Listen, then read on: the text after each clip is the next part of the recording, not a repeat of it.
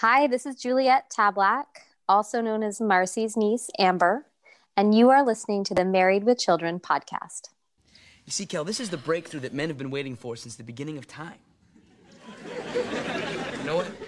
It looks like you and your cross legged, let's talk, gift expecting, ordering the most expensive thing on the menu. What about me, bimbo sapiens, are about to be made obsolete? Let's rock. Thanks, Dad. Can I get a whooping?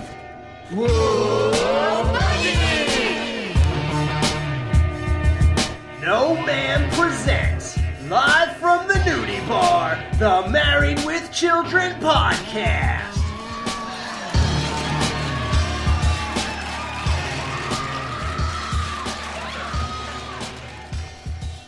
Welcome back to the Married with Children podcast. This is Luigi. We've been working on trying to figure out what the switch here does in the nudie bar, and we don't have an eyebrow left among us. And I'm Chris. Look, Beverly Hills 90,210. Boy, they must be really dumb that far in the future and they're still in high school. And I'm Mike.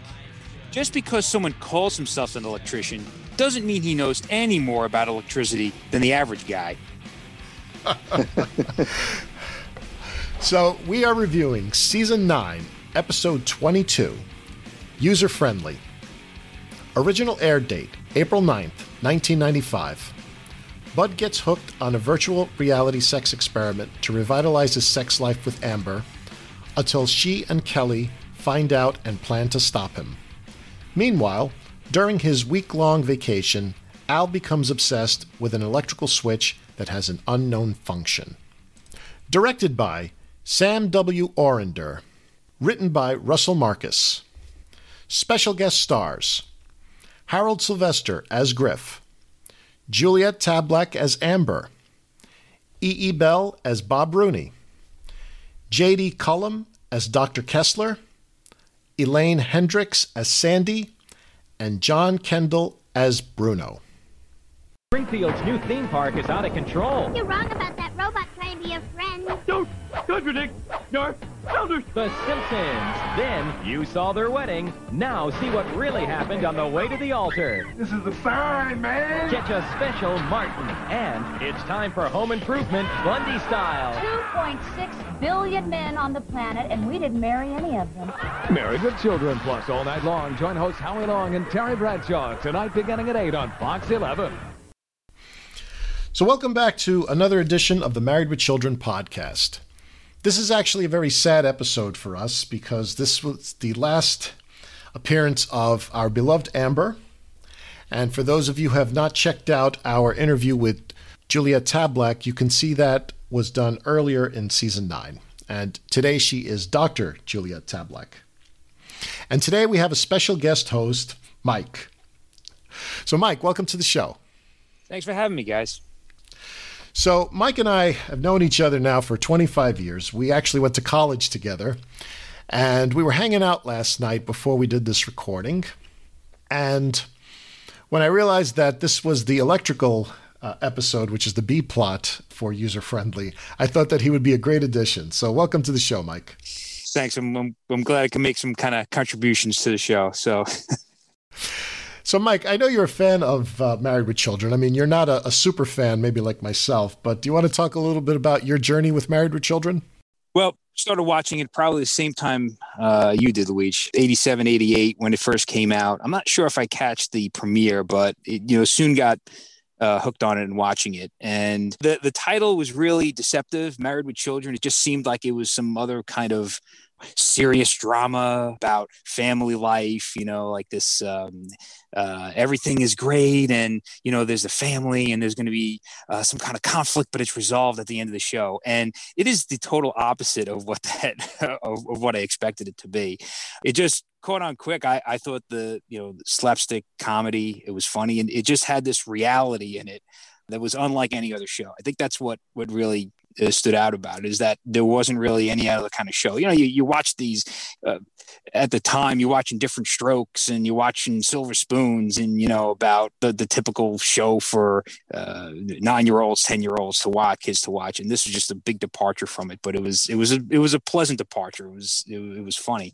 Just remember, you know, I went to Catholic school, kindergarten through eighth grade, good, good Catholic boy with my uh, uniform every day, tie and polyester pants, you know, and and and uh, really strict conservative upbringing. And um, yeah, I think after I don't know when it was after the first or second season, some of the teachers, some of the nuns, and some of the teachers got caught wind of this show, and immediately it was denounced as uh, this is this is gross, this is disgusting. You shouldn't you shouldn't uh, uh, you know have this garbage in your mind. You shouldn't watch this. You shouldn't poison your your brain to watch this this this garbage about these carnal desires of of uh, you know sexuality and deception and you know misery. That's that's just not what was taught in Catholic school. You know, so but like anything, this became this taboo, right? It just drove me and my friends to watch it even more. You know, like this, this you can't watch, so let's just watch it even more. And that that was, uh, you know, that was just part of of uh, you know. I remember and Sunday nights, the the Fox lineup. That was the famous Fox lineup, and they had a lot of great shows. And uh, Children was always a staple. And then you had uh, Tracey Ullman show, which I watched, In Living Color, a classic comedy show. That's I just enjoyed watching a lot of comedy, a lot of uh, you know stuff that made me laugh and maybe laugh out loud. So that's that's what I remember of it. I I think toward the end, I mean, maybe after season five or season six, it started to drift off. In high school, I don't remember watching a lot of it, but um, but it was on every night, and and I didn't watch it with my parents. I, I was I was the only one uh, watching it. So even my father, my my they they just had no. My mother didn't have any interest in watching it. So that's that's what really. Uh, uh, that's what I remember about it. But it's just one of those shows that you just never forget. It's it's you know anybody speaks about it, you know exactly what what the show was. It's, it stands out from you know the other hundred shows that you've watched when you were a kid. So that's what I remember about it. That's great. Now, Chris, you know, you, have talked about how you went, you came from a very conservative church going family in Texas. So, sound familiar? Yeah, I was laughing the whole time you were saying that because uh, Mike, I, I, so I grew up in a pretty, uh, pretty conservative family. We, um, we went to church. Uh, you know, I didn't go to Catholic school, private school, or anything like that, but we went to church uh, two or three times a week. I mean, so we were we were very active in church and Married with Children was kind of our guilty pleasure, I guess you could say. And oddly enough, I, I started watching this show at a really young age. I mean, I, I, can remember watching this as early as about five or six years old, and which is you know pretty young to be watching a show with this amount of sexual content. But ninety percent of the adult jokes were way over my head. But we, I always thought the like I was telling Luigi earlier, you know, this episode here this is another episode I remember specifically watching live first air, and I actually liked the the B plot better the first time I watched it because you know I didn't really understand most of the sex jokes, but Al and Jefferson being electrocuted it was pretty funny. Because I was I would have been about ten or maybe eleven when this episode aired. Yeah, and you know, uh, a couple of things about our time in college. So I don't know, Mike, if you remember this, but one day I, I went into school, and most of my friends, we went to a small engineering college. Uh, so Mike is a, uh, graduated with a degree in electrical engineering, and I have a degree in civil engineering. So I think it was probably I'm going to say our sophomore year of college. I'm walking into the building. It was either sophomore or junior year, and like all of the guys are saying to me, it's like, "Hey, Luigi, Al Bundy's down the." Is down the street. Uh, it was on Lafayette, uh, Lafayette Street in Manhattan. Yep, I, I remember. Like, I remember that day. I was like, I was like, what are you guys talking about? It's like Al Bundy. It's like, you mean Ed O'Neill? I was like, yeah. It's like, you know, he's filming something on Lafayette Street, which is like three blocks away. Yeah. So I remember you and I went out, and a couple of other guys. Like we went out. It's like, you know, is this true? Uh, you know, so we went out for a walk, and and I remember he was like dressed up like a cop, and I, I'm trying to figure out what it was Right. It it was I, I remember exactly what it was. It was a he was filming a commercial for one eight hundred collect. I believe that people are basically good at heart. Just because somebody dials zero to call collect doesn't mean he's a bad person. They're just misguided, product of their environment. They grew up dialing zero. Their parents probably dialed zero. Unfortunately, the people they call have to pay the price. If they had just dialed 1 800 Collect instead, a lot of hard earned money would have been saved. That's where Phone Patrol comes in. Remember when you had to make collect calls? Yes. One eight Patrol, hundred yeah. C one one eight hundred C O L L E C T save a buck or two or three, and that's what he was um, like. Um, why why are you making a collect call anywhere else? Like that, that that's what he played like a, a like a cop or detective. You you shouldn't do that. You're wasting money. This is what you need to do. And he would demand or he would uh, scold whoever was making a collect call. Anything else, but you know one eight hundred collect. And it's right. He had like a trench coat and like sunglasses, and uh, that's that's what um, I mean. There were a couple actors. I mean, throughout the time that they were uh, promoting it and making commercials, there were a couple of actors. But I remember him. He he did it for a while. He did uh, two or three uh, commercials with it, and, and it happened to be there. I remember. Yeah, I remember those too. The phone patrol. That's what he called. They called it the one eight hundred collect phone patrol. I remember that.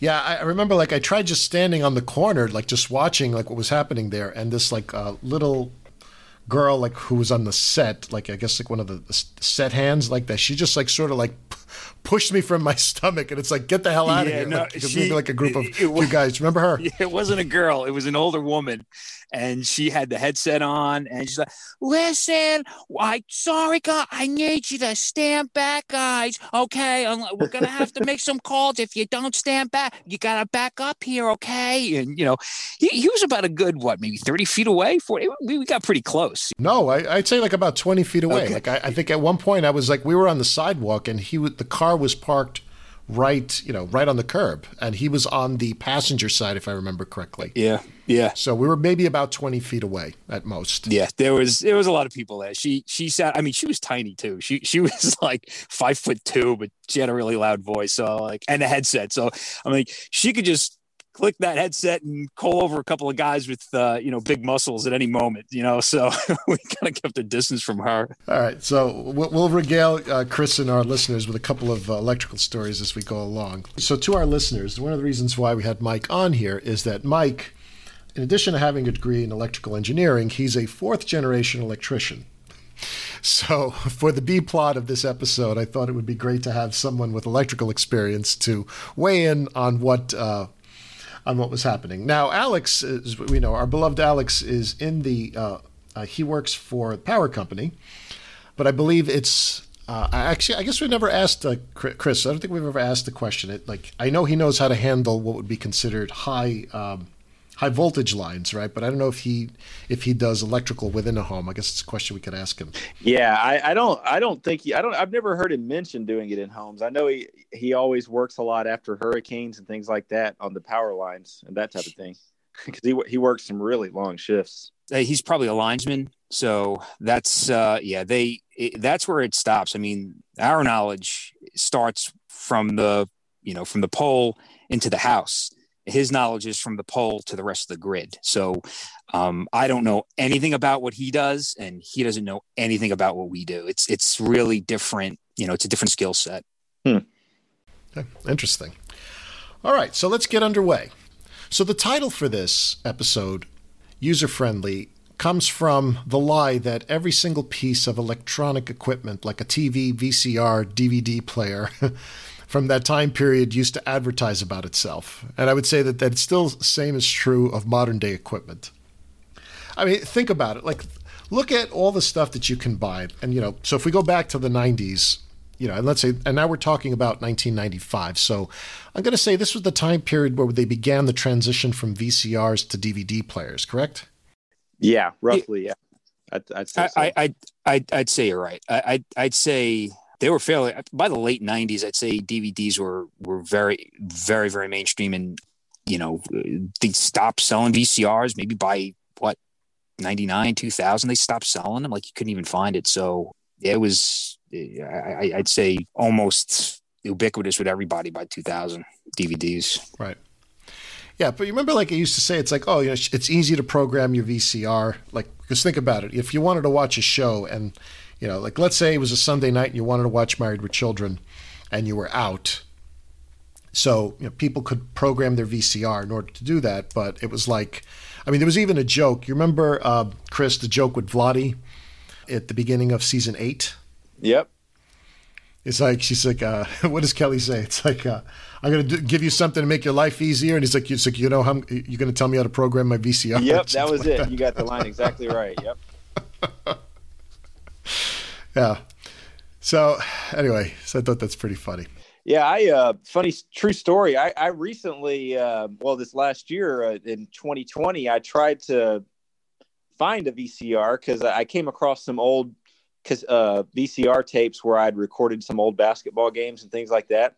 So I was trying to find a VCR. I found I, I found two different ones at garage sales and got them home, and neither of them worked. Jeez. So, I mean, they sort. I mean, they sort of worked, but they would eat up the tape, and I oh, take forever terrible. to get. Yeah, I'd have to take forever to get the tape out of the, you know, the VHS tape tape out of the VCR. So I was like, ah, tag with it. You know, these days, um, there's a lot of services. I mean, there only used to be one or two, and now I even think maybe Costco does it. But you can take your old uh, VCRs and they'll convert them into DVDs for you, or any other media. I think that's the trend now, and it it's uh, you know they'll put you know where your conventional tape would have like two hours on it. I, I think they could put several tapes on on a DVD. So, oh, okay, you know, that's yeah, Yeah, that's, that's- that's the that's the trend now. Um, Yeah, yeah. you know, if seen you can find the tapes if you can find the tapes and and if the tapes haven't you know because of the environment if it's in a basement or something you got to worry about that as well right if the tape Right. melts or so Yeah, I mean, like those things are technically really not designed to last forever. You know, so uh, unfortunately, it's like if you have things like home movies, uh, you know, or anything that especially you can't get a copy of. I mean, like in other words, if you have like Indiana Jones and the Last Crusade on VHS, it's like you can get a DVD in 4K nowadays, right? So you don't need to copy that. But if it's you know pictures of uh, you in diapers, uh, excuse me, movies, home movies of you in diapers, uh, you should probably look to get that stuff digitized because you know as time goes on, it's not just the media. Like you know, it's not just having a VHS player. It's also making sure that you know the quality of that tape doesn't you know, completely degrade. I mean, because those things will break. Yeah. So the episode opens with Kelly coming in the door. So Peg says, Oh, Kelly, something horrible has happened. Hey, Mom.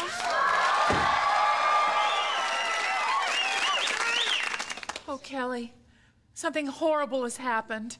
Okay, don't worry, Mom. I'm gonna call 911. Oh my god, I forgot the number. Oh god.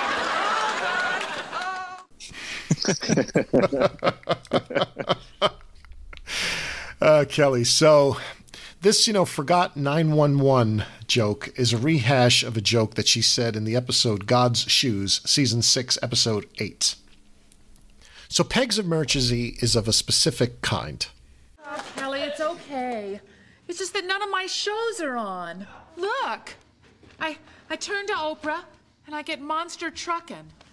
I I turn to Phil and it's midget wrestling.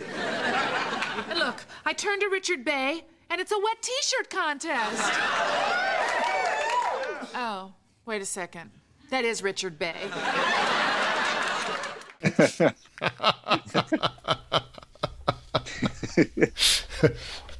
So, you know, obviously Oprah, we all know about, and, you know, she's co- constantly poked fun at during the course of the series. Phil, she's referring to Phil Donahue, who was really the pioneer in that space. And there have been references to Phil Donahue, but not as many as Oprah.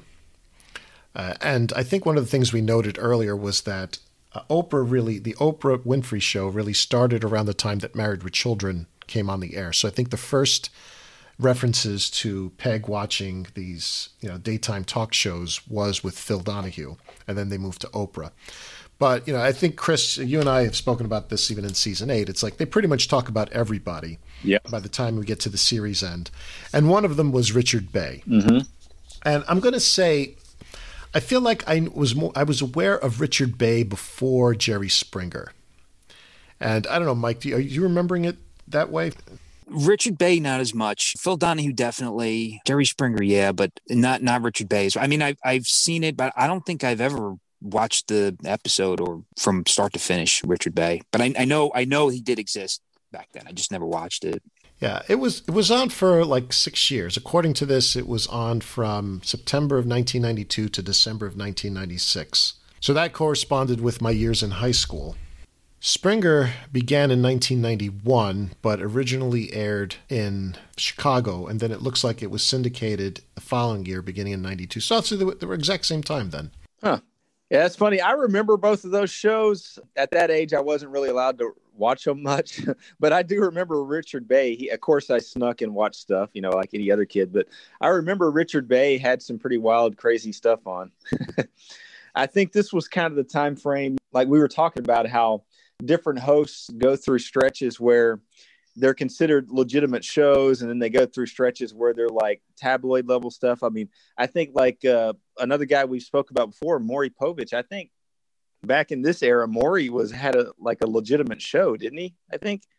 And that, yeah and that, a current affair. Yeah. yeah current affair that's what it was. Yeah yeah and that was considered a, a pretty you know reputable respectful show really attempted, you know, investigative journalism, looking into different stories, but very, you know, ones that pull you in and that you, you know, you know, oh my goodness, I can't believe this, this is happening. But uh, I, I remember Maury Povich, Current Affair. Uh, I remember that the, the image of the, it was a triangle and.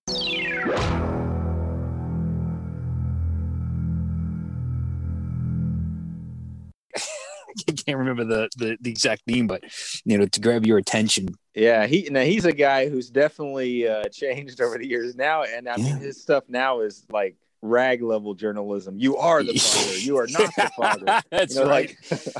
That's right. Now, on the Christmas episode that I was on with Team Australia in season eight, uh, we talked about midget tossing. So Al makes a, a reference to uh, midget wrestling, but uh, you know, Chris, a few people have said to me, "Is like, was that story really true?" So I, I have actually Mike here who can confirm uh, the midget tossing story. So, Mike, do you want to just refresh our uh, listeners with that? Yeah, I was there. A friend of ours getting married. And his, his cousin was telling us what the activities for the bachelor party. And quite seriously, he did mention, like, well, yeah, you know, we're, we're going to go here and then, uh, you know, make do some midget tossing and and uh, you know arranging that and you know both looked at each other just looking around saying did he say exactly what we thought he was going to say and you know I I don't know how we thought that this would be entertaining or you know fun to do for for a bachelor party but i, I mean I, I, said if there were female midgets you know maybe it could be interesting right? Yeah. But uh, t- turned out it wasn't uh, that, that, that never transpired uh, thankfully. It, it didn't happen. So al comes in and talks about the cable package that he's gotten for himself. Hi peg. How was oprah? Oprah wasn't on today, Al. And she won't be on tomorrow either, Peg. Why? Because I had the cable company take her off, see? The guy package? With FemBlock. see, it's a new service they offer men and some female tennis players. Who are tired of watching girly crap? when Peg's all set about she can't find her shows, when Al comes in and the look on his face, hey, did you see uh, Oprah today? Did you have an interesting time seeing Oprah today? You know, you didn't. Why not? You know why? I know why. That just that giddy look on his face was was priceless. I, I laughed really hard at that when he was doing that. That that I, I laughed because that's that's such a um, I I'll do that to my kids. If I have to reprimand my kids or I have to punish them with something, I'll I'll do that with a show on YouTube or Disney Plus. Hey, did you enjoy watching Disney Plus today? Oh, you didn't. You know why? Because it's been canceled because you didn't clean your room or you whatever. So that was that was priceless in itself the way he came in. I thought that was great. And Chris and uh, listeners, uh, so for reference, Mike is married with children, and he is twice married with children, in the sense that he has four children. Wow. Yeah.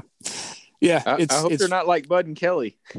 uh, no, no. It's just uh, it's a very it's a very loud house. Uh, it's a very messy house, and uh, I have three daughters, and fortunately, I have one boy. So at least I have somebody to commiserate with. But um, you know, he he behaves well. He doesn't have much of a choice either. That's funny. So you know your your house, uh, Mike. I would say you know as your girls get older, they probably would be very interested in a fem package. You know, so Al got the guy package. So I assume like they're blocking uh, uh, TV stations like Lifetime. Uh, so, the Hallmark Channel, Lifetime. hey, by the way, uh, before I forget, something I had in my notes. Is it just me, or does Ed O'Neill's hair look darker than normal here? Hmm. Maybe it's just my TV, but when he walked in, I was like, his hair, especially when he first walked in, I was like, his hair looked darker than normal. Is it just me, or did anyone else notice that? I no, I, I didn't notice that, but we can go back and take a look. Okay, maybe All it's right. just my TV. All right, so uh, our listeners can uh, weigh in on that. Just to uh, talk about the guy package yeah um, i just remember from uh, leaving now it's starting to they're getting a little older the kids are getting a little older but we didn't have the guy package but maybe like the baby package. It's just that all of these kid shows are on all the time um, you know just to entertain them. And you know you couldn't really watch anything else because you know somebody would be upset about it. So it felt like i had the, the package. But it does make you go crazy. I, you know when he gets down another thing when, he, when al gets down he's like oh i can't wait to watch this. He's it's now he doesn't he's not subjected to watch all this girl stuff this this women stuff my wife and i would we would turn on a movie or or you know something where it's just human beings interacting with each other we we'd get the same way like all right we don't have to watch cartoons anymore so you know you you associate with that really easily Now, I mean, if the guy package was real, what do you think that would be? Like FX? I'm to say. Like, I guess what are the guy stations on cable? Well, for sure, you would have to have ESPN and sports, or you know, ESPN on there. I think that's a given. FX would be a good one. I would think HBO and Cinemax. I mean, those have. I mean, those have men and women stuff, but it had those have some. Showtime has boxing on it sometimes from time to time. Yeah, like maybe like vintage car restoration or something like yeah, that. Yeah, definitely. Yeah, some car uh, stations that carry car shows. Fox, I would think, would be in the guy package. I don't know about you, but what do you guys think? Uh, I, I think to to a certain extent, some of the home improvement shows you see like homes on homes where you Yeah. know, they're they're ripping apart. You know, you got to be careful with that because there's a lot of what do you call it a fixer upper. You know, you want to. That's more of like decorating stuff, home improvement. You you want to you want to watch. You want to separate the, the stuff where they're ripping stuff down and they're rebuilding it like five times stronger than it ever was. That's the kind of show that, and, and they're using all these really cool tools. And, and oh, this tool does this, and this tool can destroy a concrete block in two presses of a button. You know, you want to you want to see that. So I guess you got to be uh, careful what what kind of home improvement shows. But that definitely that would have to be on it. I would put some let's put like a warning labels on that mike because you can if you if you just so happen to be watching one of those home improvement shows and uh, your significant other comes and sits next to you it's like hey wait a minute isn't that isn't that a great idea of something we could do to our house hey, that's that's uh, that's happened before. So yeah. Do you guys ever watch HGTV? The, I I enjoy watching that, but sometimes I'm like, man, this is pretty unrealistic. It'll it'll show like a couple in their mid to late twenties, and they're like, yeah, our budget is like two million dollars, and we have five hundred thousand to spend on upgrades and repairs. I'm like, what? you guys ever watch HGTV? oh Yep, a lot, a lot of it, a lot of it. Yeah, and I'm just when like- I when I was married, Chris, I, I used to watch that a lot too. Okay, I mean it's it's good. Sh- it's fun to watch, but I'm like, who the hell in their mid to late twenties has a budget like that? Not many people I know. Well, but you know, but it's not just that. It's like it's not just the budget, and you're absolutely right about that. But the, the second part is, is that on in a 30 minute show, they make it seem as if the renovations or the stuff that they're going to do can be done in 30 minutes. Like in other words, like your whole perception of time in terms of the amount of time it takes to do something is completely skewed. Yeah, You know, because all of a sudden it's like you know it's this project that really is going to take three months. Yeah. And you know, what they don't show you is like if you're living in a house and renovating it, like the dust and the dirt, the constant mess that you have until it's actually done. Right. they it, Uh, they and they point out it's like you know it, it is eight to 12 weeks you're right i mean they, they can only squeeze so much in, in, in our show but they try to put down okay four weeks later six weeks later in, into the Right. you know to try to give you some kind of perspective of what it is you know to really appreciate what what is done you you, you miss a lot of that in the hour Right. I feel like that's the fem block that we get nowadays. It's like nobody pays attention to that when they say four weeks later. Yeah. you know, I wonder the the couples that go on that show, HGTV. I wonder if the network actually gives them money to renovate the house because part of me thinks like all right how do they find this many people that have that huge of a budget? And then the second part is like well if i'm going to go on your show you sh- should give me something you know what i mean? If we're going to show the you know if we're going to tear my house apart and tear down this wall and throw up that wall and do this and that with the front of the you know what i mean? Like i always wonder that's something we could google. Do they do they give the uh, participants of the hgtv show money uh, to go on? And maybe that goes towards the budget you know what i mean I, am sure there is some kind of compensation. They try to keep it as real as as, as possible. With uh, well, you have this amount of budget and that, but th- there has to be something because you're you're using their their image and their you know they're going to the to the house and this is going to be on national TV. I, I think that you know you have to sign off your rights for that, you know, their privacy rights. So I, am sure there's got to be something. I don't think it's a tremendous right. amount, but th- there right. there is something. T Pig, it's my week off, and I want to spend it watching quality TV. Oh, you mean like monster movies, jiggly shows, and the Three Stooges? Certainly. And now, the exciting conclusion of the Centerfold Weed Whacker Murders on the Guy Channel. so, uh, monster movies, jiggly shows, and the Three Stooges. Now, you know, again, now the character of Al Bundy, having really grown up in the 50s and having been high school in the 60s, I mean, if you remember Chris, I don't know if you might remember this, but Mike, I think you probably do. Uh, in the 80s, if you watched uh, some of our independent channels in the area where we lived, you would see things like the old Godzilla movies and uh, like Dracula. These would be like on the independent TV stations, the non network stations. Like for us, it would have been Channel 9 or Channel 11, like on Saturdays and Sundays. But, you know, they were very common back then. And it's the kind of thing that someone of that age would watch. Yeah. Oh, definitely. Godzilla. I mean, how many Godzilla movies did, did they make? But um, I definitely remember watching those. That's right. Yeah, it's not something that's as common today. I just like you know when I flip through cable, like I really don't see that stuff unless maybe there is like some sort of like horror cable station. And again, you know, I know Alex and uh, the old crew, they would be all over this. So, uh, not really something in my wheelhouse, but just curious, Chris. You know, uh, any thoughts on that? Not a lot. Uh, I have seen some of the um, some of the Three Stooges, some of the really old episodes. Those are classics. Hey, so I got a funny story for you.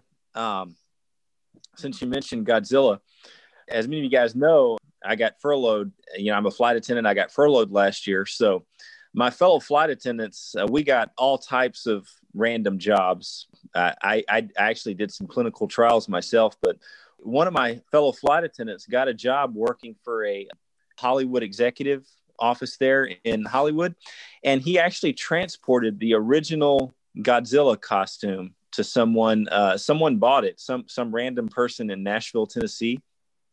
He actually flew, he actually transported the original Godzilla costume to a buyer in Tennessee. Thought wow. that was pretty funny. I wonder what like something like that would cost, just out of curiosity, right? God only knows. I should have asked him. I should have asked him. Wait, what? What that person pay for that? but I, I'm sure. I'm sure it's a lot because people, people who collect stuff, you know, that have huge collections. Like I'm assuming the person who bought it is some sort of extreme super fan of Godzilla. You know, and they probably have everything you can imagine Godzilla wise. So people that collect stuff like that, they're willing to pay thousands upon thousands of dollars to get their hands on it. You know. Yeah, probably tens of thousands oh, yeah, of dollars, I'd say, right? Yeah, absolutely. So Al says that this guy package, it's a service that they offer to men and some female tennis players who are tired of watching girly crap. now, if you remember, uh, there was a joke that was made in the episode in season eight when Al goes to the uh, nudie bar. This is Dances with Weezie. You remember Chris? Like they're in the bar, and he says, "You know, this is uh, it's Martina Navratilova." I think that was uh, who who they were joking on. So I feel like that's they're referencing here. Yep. Yeah, and I still can't say her name right. Navr- uh, I think it's Na- Navratilova. Navratilova. That's her name. That's, Navratilova. Yeah. Navratilova. All these years later, I still can't say her name. Yeah, so I mean they're cruel. I, I, I mean I guess like you know we've always heard like the female gym teacher uh, jokes, so they're just you know continuing on with that stereotype. Yep. So we hear on screen, and now the exciting conclusion of the Centerfold Weed Whacker murders on the Guy Channel. So what they did was they put together the whole monster movies, Jiggly show, Jiggly shows, and Three Stooges into one movie. so Peg goes over to Marcy's. God, Daddy, you can really be insensitive sometimes. I know. Uh, Keep it down, pumpkin. See, this is the part where the camp counselor sprains her knee running away from the Lizard King. She doesn't have any bandages, so she has to cut strips from her already too short skirt. now, this is the part I gotta ask you to leave, pumpkin.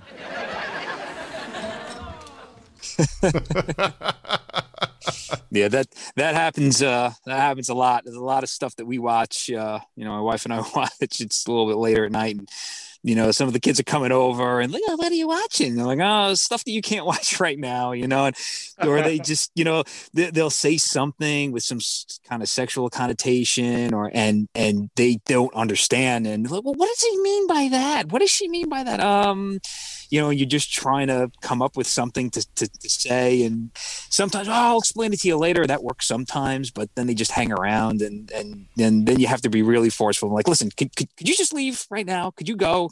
they just don't understand. yeah. I mean, cause that's the thing. I mean, if you tell a kid, it's like, oh, you can't watch this. What do they want to do? They want to watch it. They want to see what it, they want to see what it is that they can't see. Yeah, yep. it's just funny that she's, you know, Kelly's a lot older. You know, he still feels, you know, his pumpkin still trying to protect her. You know, her, her virgin brain. You know, not to see that. You know, or makes him feel uncomfortable. Meanwhile, you know. I tell you guys what, if you guys ever want an eye opener, sit down sometime and watch uh, some classic Looney Tunes episodes or uh, like Animaniacs. I don't know if you ever watched that, but that was a show, a cartoon I watched as a kid.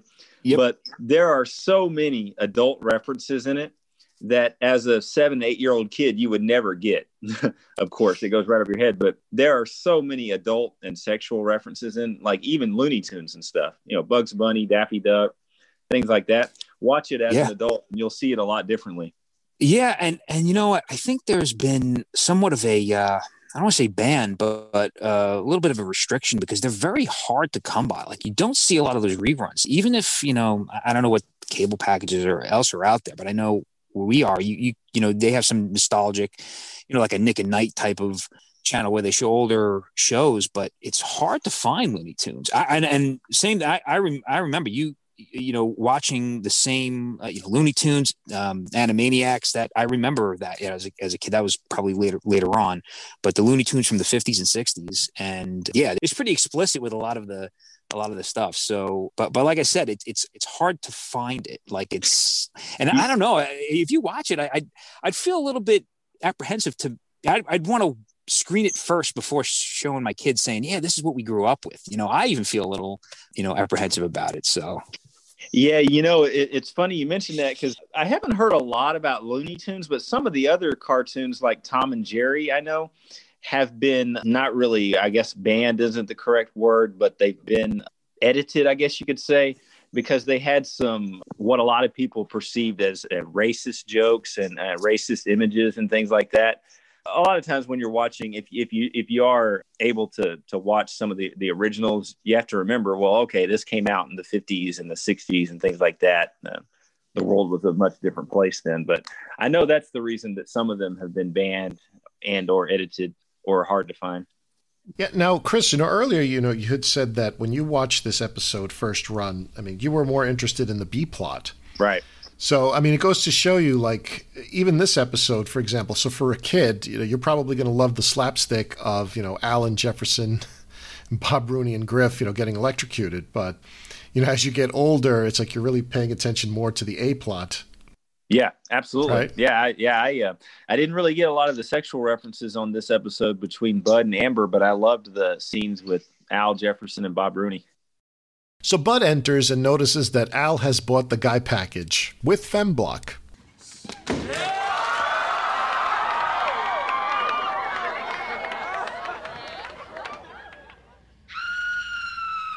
Guy package package dead. With Femblock, son. Kelly, guess what? I've been chosen to be in a research study about human behavior. So, where do you fit in? Well, unlike you in the front seat of a car. That's another story. The point is, they're paying me 300 bucks, which should earn me first class passage on the old Amber Airlines. Yeah, like she's really knocking down the door to see you again after your little movie theater popcorn trick.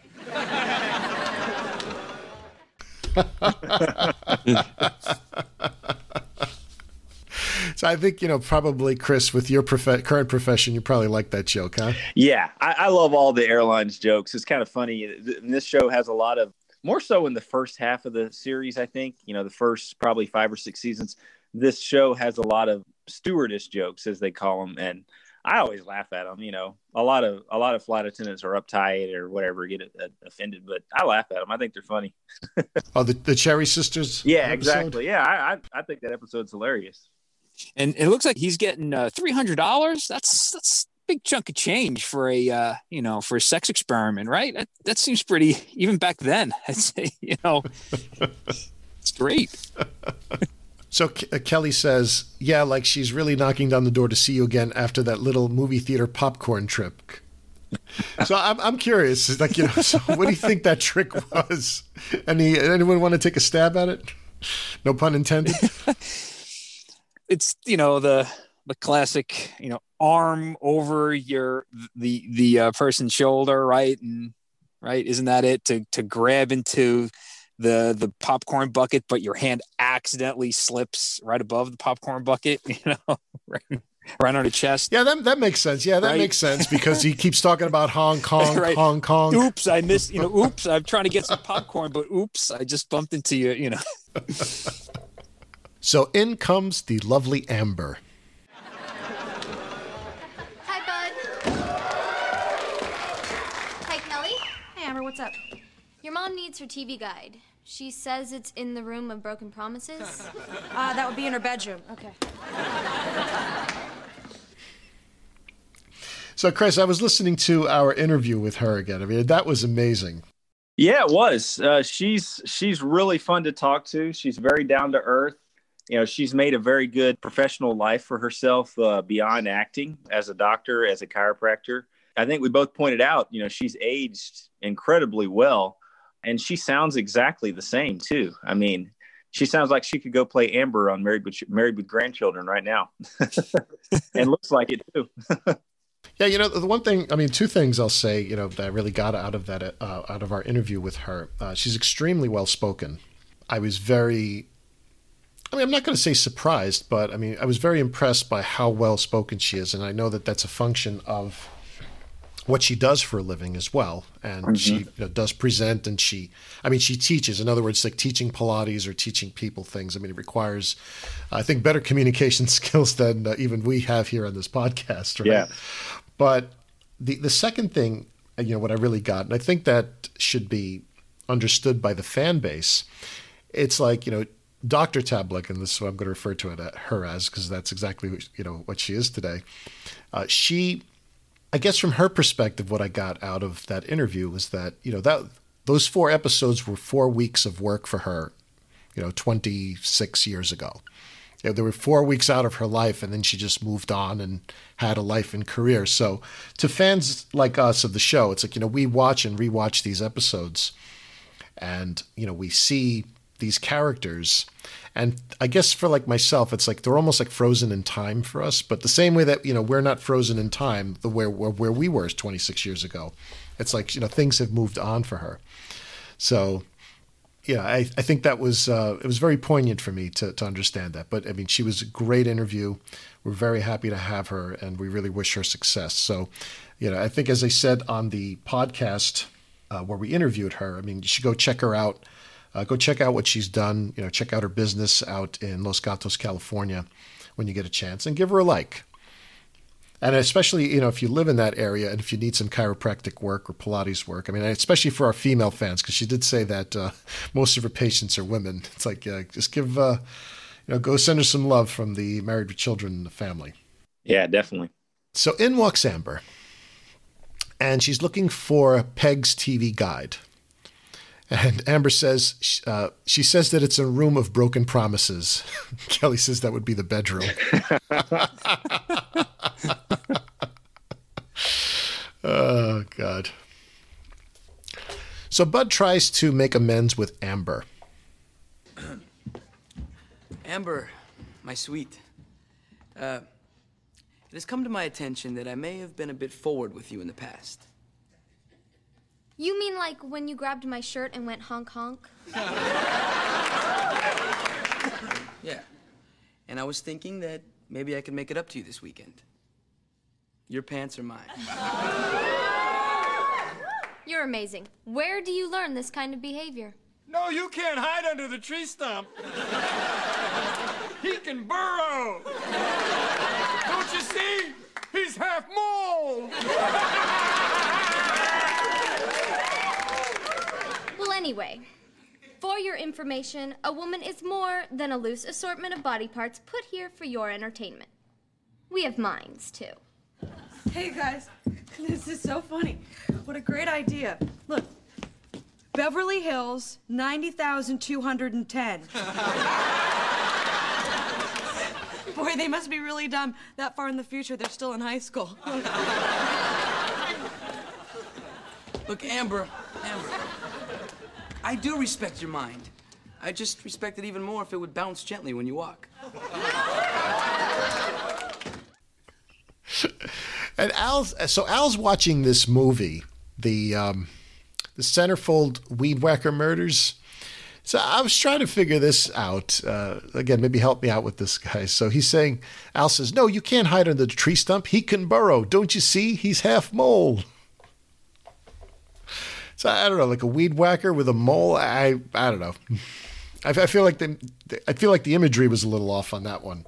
It, it, I think it just tries to, you know, uh, give a description of what these horror movies were were about. You know, they're have these ridiculous plots just so you could watch them. They're always stupid plots. They're always you know low budget. I mean, I mean, think about going back to Godzilla again. As some guy, you know, a miniature city was built, and a guy in a blizzard costume was just walking around and, and stomping on it. You know, so you know anything to be different than you know or, or strange or weird just so you'd say oh well that, that looks different let's see what that's about you know so I, I think that's where that comes from So Kelly comes back down with a TV guide, and she notes that there's a show called Beverly Hills 90,210.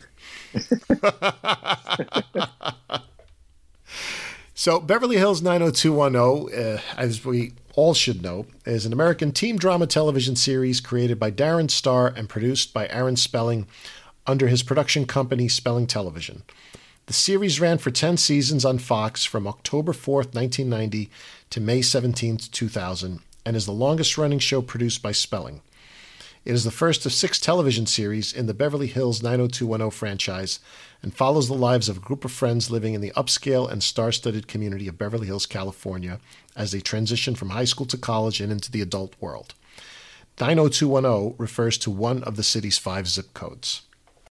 It's kind of funny. I uh, I've been to Beverly Hills there in L.A. before, and uh, you know I was just reading your notes.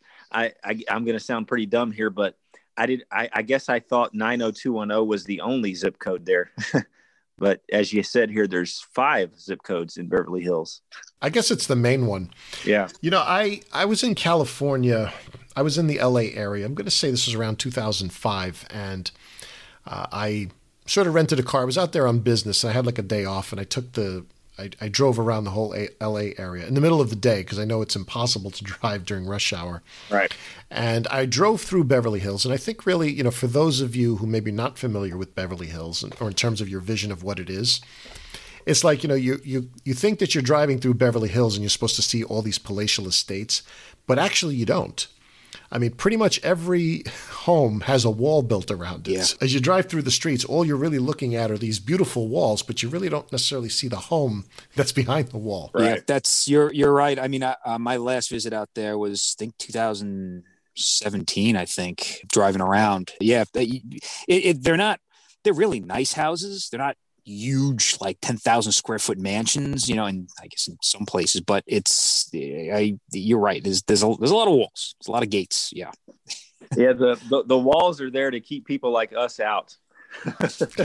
you know what I mean?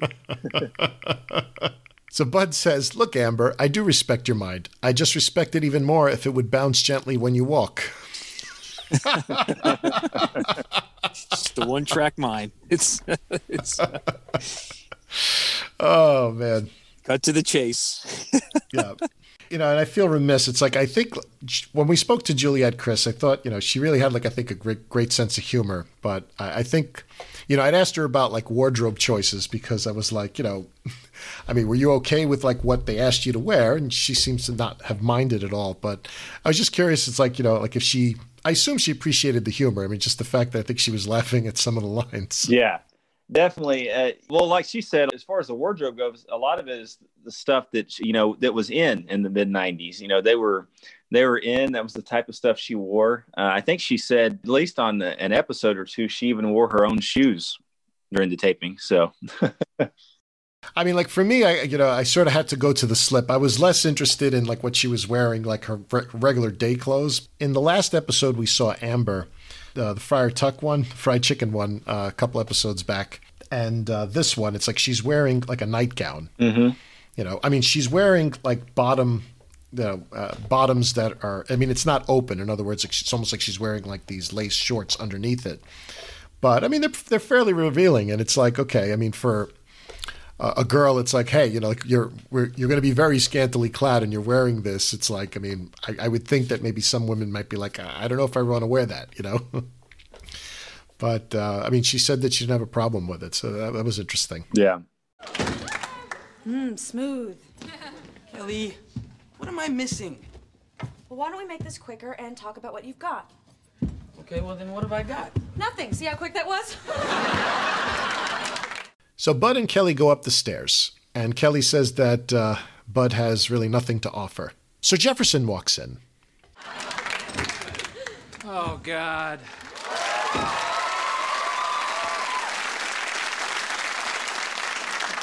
Save me, Al. I walk in the door after a hard day of billiards, and what do I see? Peggy and Marcy sitting on the couch watching on Oprah women who support men. Where do they find these losers? You got anything to eat? Check the traps. Where do they find these losers? I guess he's not looking in the mirror, huh? Right. and then he asks, like you got anything to eat?" And Al just says very nonchalantly, "Check the traps."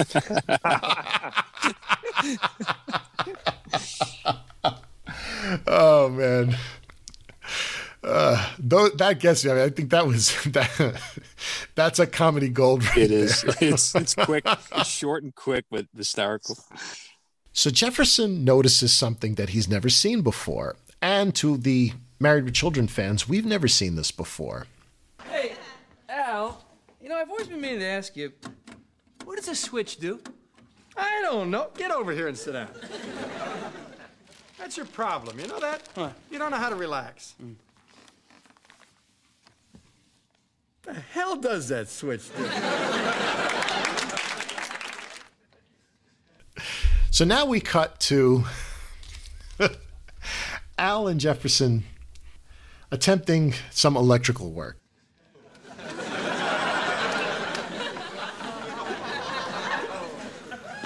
Jefferson, see what happens when you pull this your blue wire.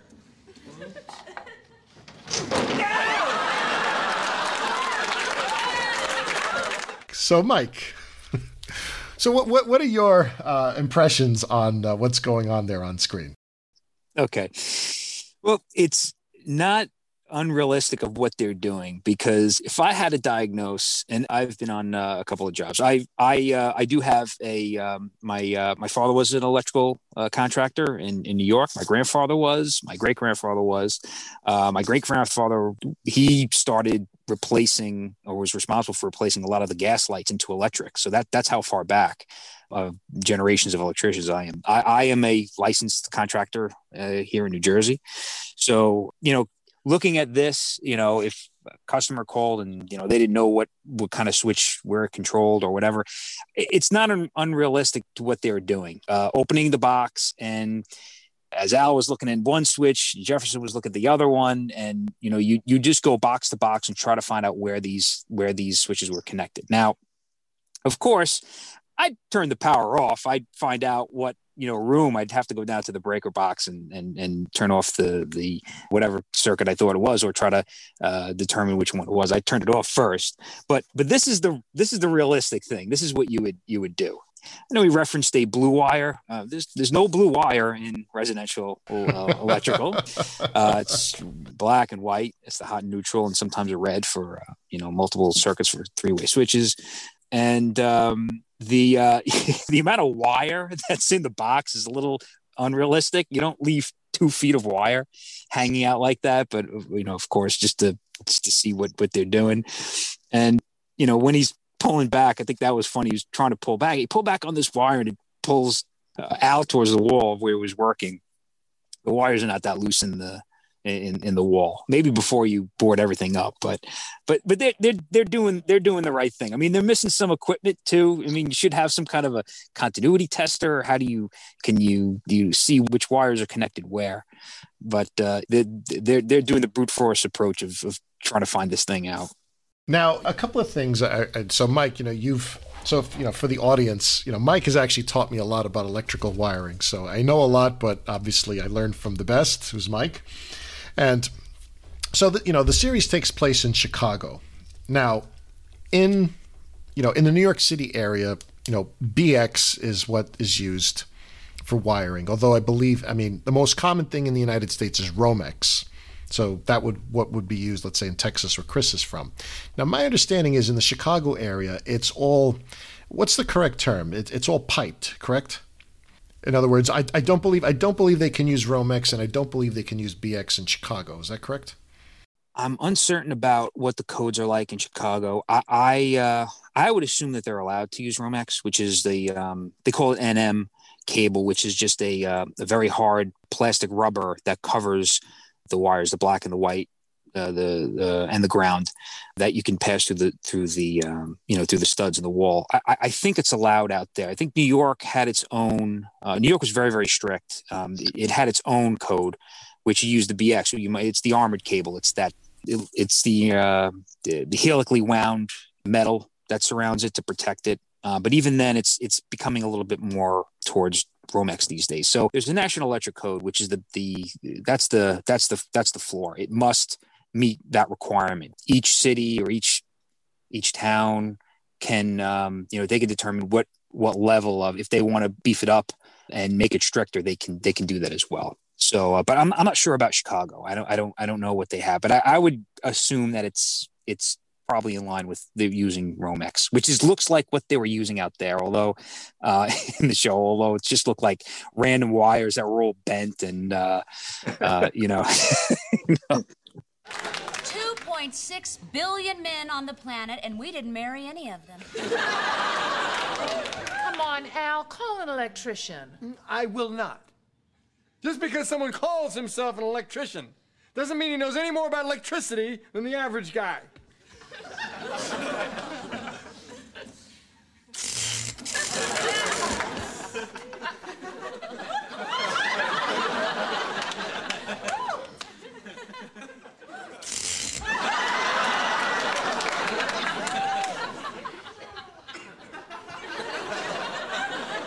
Just as I thought.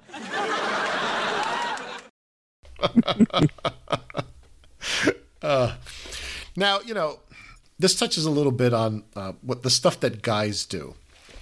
So, uh, you know, Chris, like I, I can speak for like Mike and myself. Uh, so, the two of us and our college buddies, like you know, we we're like weekend warriors. Like we've in the past helped each other out, do things like electrical and plumbing, you know, at each other's homes. You know, after we graduated college, or even at some of our parents' homes when uh, the need arose. So, I don't know. This this sort of like hits home with me because we do these things where it's like, hey, I mean, like how many times it's like, you know, you're on a couch and it's like, hey, like, you want to take a look at this switch over here, and it's like people actually, you know, get up. Oh, they, oh, this is quick. It's like five minutes, and all of a sudden, like you know, three toolboxes get opened up, and you know, it's an hour long thing. It's like they figure out. It's like you know everything you need to know about the switch, what it does and doesn't do. But I mean, does it seem realistic to you?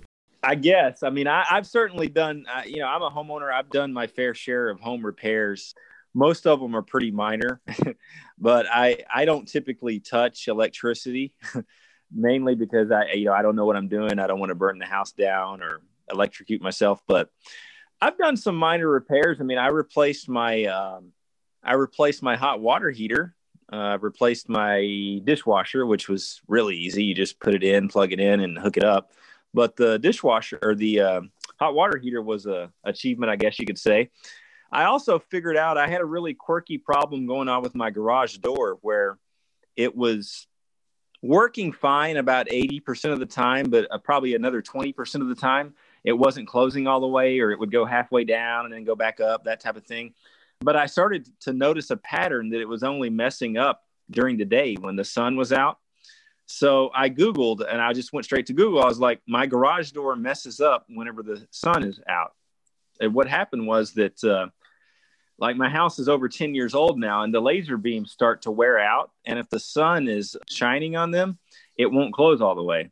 So I just found this really neat online remedy where I cut this little piece of cardboard out and place it on the front side of the laser to block the sun anyways, it works fine now. but I never would have figured without the use of Google, I would have probably paid someone two or three hundred bucks to come out and do that, or I probably would have paid a lot more than that because they would have uh, wanted to replace the entire garage or something, you know. yeah. so, but yeah, I figured out a few things. I've replaced the flushing assemblies in my toilets, the the hose bibs on my water hose, faucets but I don't typically touch electricity. I'm just going to be honest with you. I don't mess with that. Yeah, I'd like to say I'm the opposite. I'll, I'll touch anything wiring, but the plumbing I stay away from. I'm the direct opposite. maybe we could start our own contracting yeah. company, right? Yeah, I mean, I'll, I'll do that. I mean, I'm I'm impressed. Replacing the water heater, that's that's a big feat. You know, I, I replaced the element in there, but that's that's big because those things are bulky and I don't know. Uh, I'm always worried that I'm not going to seal it correctly. So that's that's great. Just as a general rule, with plumbing for me, I'll replace fixtures. I don't add pipe if you know if you get what I'm saying. Like I'll replace fixtures like faucets and and some minor stuff like the, the P trap. I'll do that, but I'll never build out another faucet somewhere or another piece of pipe anywhere like you know where it involves sweating or or whatever so that's my general rule with with plumbing hey you know i um another thing I did that I'm, I'm really glad I did now because uh, it's been over a year now and it's still working fine is uh, I did a minor roof repair on the top of my house. I'm not, you know, I have no fear of heights or anything like that. And uh, I, I, went up in my attic because I started know, noticing some spots on the, you know, the, my sheetrock in my ba- in my master bathroom. So I knew I had a leak, and but I could tell it was very minor because I mean it was the water was just barely bleeding through. And I went up in my attic and I looked, and it was like about every 60 seconds or so, and this is when it was raining, about every 60 seconds or so, a little bead of water would drip through, almost like a little eyedropper or something, you know. So I knew the leak was very minor. And I went up on the roof of my house. I, I got some Flex Seal, you know, like you see in those commercials. And yep, I went sure. up the house, and it was pretty much kind of guessed where I thought the spot might be. and I just kind of sprayed it. I had a pretty good measurement of where it was going to be. Actually, I did, it wasn't a guess, but I sprayed it. I mean, I sprayed it really, really well. And uh, we're over a year now, and it's still, I mean, there's been no leak since then. So my homeowner's insurance, the deductible is 2000 bucks. So I was like, well, I'll try this $15 uh, can of Flex Seal and see what happens. If it doesn't work, I'll call someone. And we're over a year later now and not a leak. So I'll take credit for that. Um, I got to yeah. confess, I um, I made a minor repair on my roof with Flex Seal as well, and uh, oh, yep, just like yeah, just like you, I, no problem since. So it speaks for itself. That's minor repair. I'm not sure if the professionals use it, but um, yeah. I agree. I mean, uh, Chris, what you're saying is right. You know, I, I have another buddy of mine that you know we do. He does same thing, home improvement projects, and to, to our abilities, to the limit of what we can do or we can't do. And he has another general saying, you know, we always like to save money. I mean, it's amazing what what YouTube and Google. It's like you said, you you do a search, and there's somebody who has done. I mean, you have this network where somebody even hundreds of miles away has had the same exact problem as you did, and now you can do it and not have to call anybody to come come fix it and spend money. So that that's a tremendous resource we have now. Yeah. He has a, a saying that you know when when you see somebody doing something, you know, like let's say it's beyond your scope, you know, like plumbing, you know, I, I I don't want to do it or roofing. You know, I, I don't I don't know exactly what to do and the amount of research that it's going to take me. I don't know if I'm going to do it right. You always want to look at the person and and say, okay, you know, I'm paying this guy this amount of money. And when he's done, you always want to say, wow, I'm really glad I got this guy to, to do this because I would not know how to do this. You know, I'm glad I paid the money. You always want to be like that. You don't want to be yeah, after the fact, seeing the guy do something, take him five minutes, paying him five hundred dollars, and saying, "Man, you know, I could have done that myself." You know, you always want to be in the first situation. Yeah, but you know, I, I guess the point uh, you know I was trying to make before is you know, I mean, I guess Mike, the like, how many projects have we done? I mean, I could say we've probably done maybe half a dozen projects over the last maybe twenty years. Yeah, in our houses, our parents' where- houses. where it was like, and and some of them actually started. It's like we're sitting on a couch. It's like, hey, like, what if I did this? Right, and and, and you go down that rabbit hole. And like I said, all of a sudden, a couple of toolboxes come out, and like two hours later, it's like like we're deep into okay what the what the hell is this thing doing? Like i think that's sort of what we're seeing on screen. It's like that that i mean they're touching on these are the things that the guys want to do and we don't want to call for help. Right. It's like let's figure it out ourselves. Yeah. so and we'll talk and we'll talk about the time life series books in a second because you did touch on that. So now we cut into bud in the cyber sex laboratory we're introduced to the character of Sandy, and Sandy is played by Elaine Hendrix. Now, note here we have from the great Annabelle over in Adelaide, Australia, is that Elaine Hendrix was David Faustino's then girlfriend. And the actress will reappear in season 11, Lez Be Friends. Mr. Bundy, I'm Sandy. Welcome to our study on human sexuality. We're going to be exploring your deepest desires in our cybersex experiment. We are? Well, if that's okay, because some people are shy and.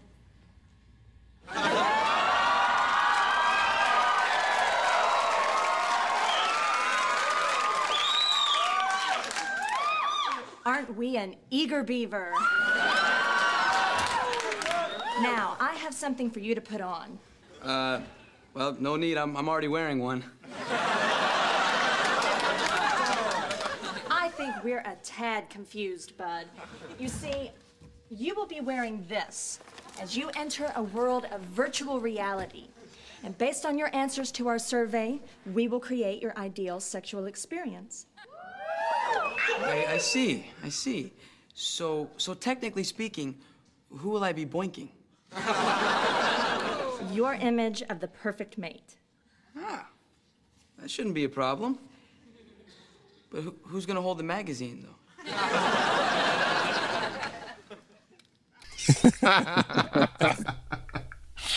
So I think we've established that Bud walks around with a condom on at all times, huh? Well, the the funny thing I gathered, yeah, that's funny. The other funny thing I gathered from that was that I think in his mind he thought he was actually going to have sex with either her or someone else because I mean he took his clothes off and and he noted that he already has a condom on. So did he actually think he was going to have sex with a with a, a real person?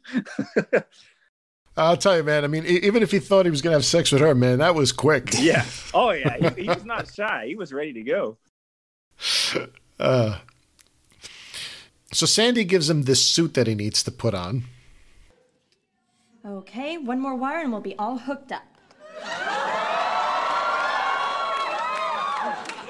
We're hooked up. Ah, this is Dr. Kessler. He created this experiment. Dr. Kessler, this is Bud Bundy. Uh, look, Dr. Kessler, I don't mean to doubt your little, uh, your little pleasure pouch here. But see, you're dealing with a guy who's had the real thing more times than there are stars in the sky. There are more than four stars in the sky, Mr. Bundy. I'm sure once you get away from the city and you can. Hmm. We'll monitor his vital signs from the next room. I have a feeling it could get ugly in here. Doc, the point is, nothing can duplicate the real thing. I mean, there's not a machine in the world that can actually recreate.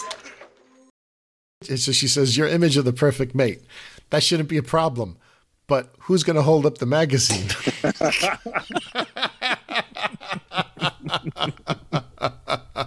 you know, uh, on uh, one of the, uh, on one of, I think the, I'm not sure if it was uh, the first episode of season eight, but it was one of the last episodes that Alex was on. I'm thinking, or and Alex had made this comment. It was like there was a very subtle joke about, you know, like don't hurt yourself on the staples. You know, uh, you remember that one, uh, Chris? I'm trying to remember which episode was that. I, I'm drawing a blank, but I remember like Alex had made a comment. that It was like there was one specific joke that he liked, and it was, uh, that he liked, and it was about uh, you know don't hurt yourself on the staple. So I mean, it's like that joke made its uh, re- you know reared its head again uh, in this episode. So I thought Ah, that was okay. pretty funny. Yeah, that was funny. Now, you know, now this is what's interesting. So they're calling it a cyber sex experiment.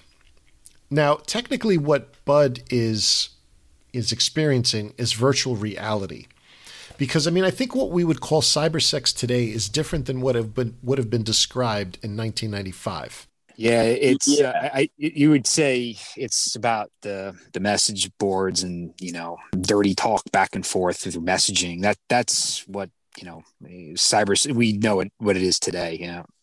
Yeah. Right. I mean, this I would say is more virtual reality sex, right? Yeah, yeah, I agree. When I think of cyber sex, I think of like, I mean, just I'm just thinking back like to you know high school days and stuff with AOL Instant Messenger. You know, like I don't know if you guys remember ASL. Do you guys remember that for like age, sex, location? Did you guys use that that, that acronym acronym or not? ASL. Nah, I'm drawing a blank. but when I think of cyber sex, I think of like like Mike just said, you know, dirty talking with people and message boards on AOL, Miss- Instant Messenger, and things like that. This is definitely not that. This is virtual reality sex. I mean, does this does this actually exist in real life now? I mean, Well, you know, I, I did a little bit of research on this because, you know, one of the things we said when Juliet Tablak was on our show, you know, pretty much what we saw on screen in 1995 would have been considered almost like science fiction. But today it's really science fact. And when I looked into the, the world of virtual reality, I mean, believe it or not, it had its origins back in the 70s. Wow. And this was something that uh, had been worked on in NASA's Jet Propulsion Laboratory. So again, mid to late 70s. And there were some games. In 1991, Sega announced a Sega VR headset for arcade games. Hmm. You know, and I wasn't really a big gamer, but uh, you know, in doing my research, it was like, well, that w- it was a thing. So uh, there was also like a Virtual Boy console. Nintendo had something in 1995. I, I had the Virtual Boy console. I was just, you did that, okay? yeah, I had that. But I mean, again, you know, very primitive by today's standards, correct? Right. Oh, absolutely. Yeah, the Virtual Boy was. I have to admit, I think. Did, did you ever actually play it? I can't remember if you did. No, I didn't, no. The, the Virtual Boy, by all reasonable measures, was a flop. they so Nintendo. I think the Virtual Boy was sort of to fill the gap in between the Super Nintendo and the launch of the N64 because we know the N64 was a huge commercial success. It's it's a you know a legendary console, but I think PlayStation had started to steal a lot of Nintendo's market share. Uh, so Nintendo wanted to, to keep pace with Sony, so they released the Virtual Boy, but it was a complete flop. Uh, it had a small library of games. I mean, I think they only made maybe 20 or 30 games total there was serious problems with it the stand was too short so like you were like reaching out your neck in a really really weird position like i my neck always hurt after playing it. It gave me headaches. Uh, it was on, it only had two colors. It had red and black. That was it. Like it looked nothing like what what we see on the television screen when we're watching this episode. It, it literally only had two colors on the um, on the screen when you're Wow. watching it. And it didn't I, I, there's a couple of things they could have done to make it better. Instead of putting it on a stand there should have been some sort of like uh, Velcro strap to hold it to your head, like what we have nowadays, that would have worked a lot better.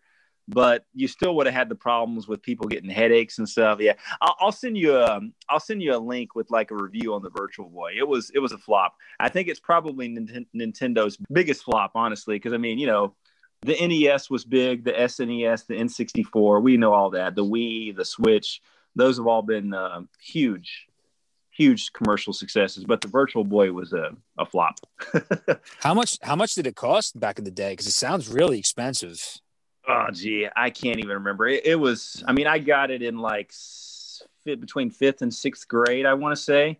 So, I mean, I can't imagine it would have been more than a a hundred bucks or so. I mean, it, it's nothing. I mean, the switches nowadays are like three hundred dollars. So, but you know, in the mid 1990s, 150 bucks would have been a lot to pay for a yeah. console. You know. Yeah, I mean, it would have been the equivalent of about three hundred dollars today. Right. Yeah. Yeah. So I'll uh, I'll send you guys a uh, a review on it, and you can see what I mean. It was a complete flop. It's it's probably of the major gaming consoles that Nintendo has released, it's probably their biggest failure.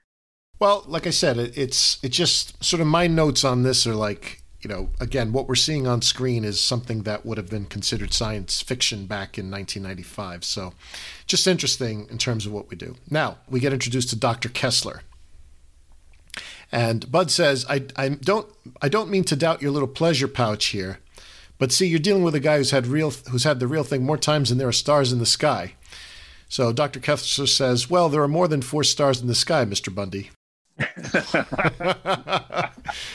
so you know, so Annabelle's research has confirmed this. So who has Bud had sex with? So Amber in uh, episode four of this season.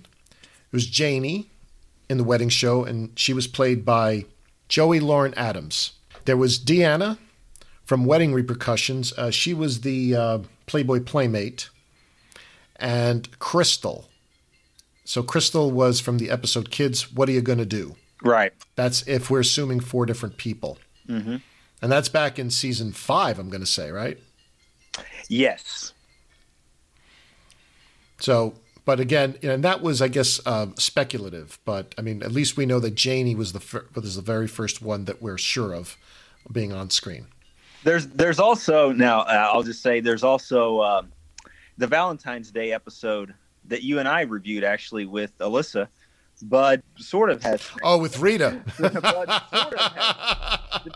that was group sex. Yeah, depending on, depending on what your definition of sex is, you could kind of say he had sex there. Although some people some people might consider that to be like rape, but considering the considering the woman drug physically drug him in the room and Yeah, well, I guess in this case it's going to be voluntarily, like Bud voluntarily wanted to have it. Okay.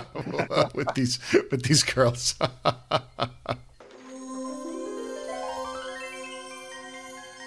Excuse me while I kiss the sky.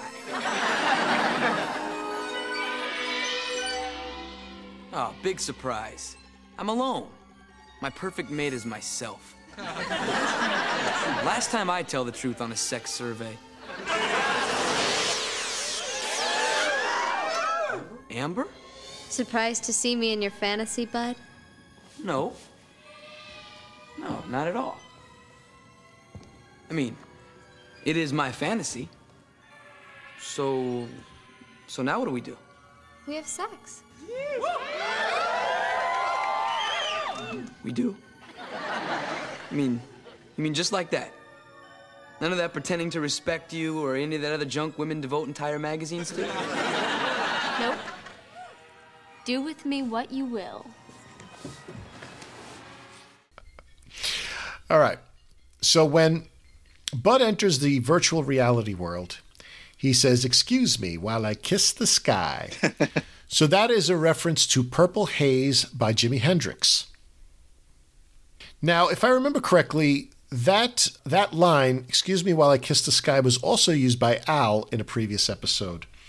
I'm going to say it was the season eight closer, the one uh, where Kelly uh, Kelly's on the game show. Yeah, yeah, I remember that. Isn't that where he he thinks that uh, he's about to, you know, she's about to win, you know, win the game and hit the jackpot, and then the last question, of course, is who scored four touchdowns in one game, and he That's right. and he can't get it or she can't get it. So Bud enters this virtual reality world and encounters who is his ideal sexual partner. And to much applause and whistles, we get the lovely Amber. hmm What do you guys think of the CGI on this? I mean, for mid 1990s, I guess it's not bad, really. or is Uh, this CGI or is this just a green screen? Uh, probably just a green screen, huh? Yeah, I, th- I would Yeah. think so. Very 90s colors, very mid 90s colors. Yeah. I mean, for mid- and shapes too. Yeah, for mid 90s, I don't think it looks bad. And you know, the one thing I have to say about uh, Juliet Tablak, you know, playing Amber, you know, which one of the things I didn't say in the interview is I, I really love her facial expressions. Yep.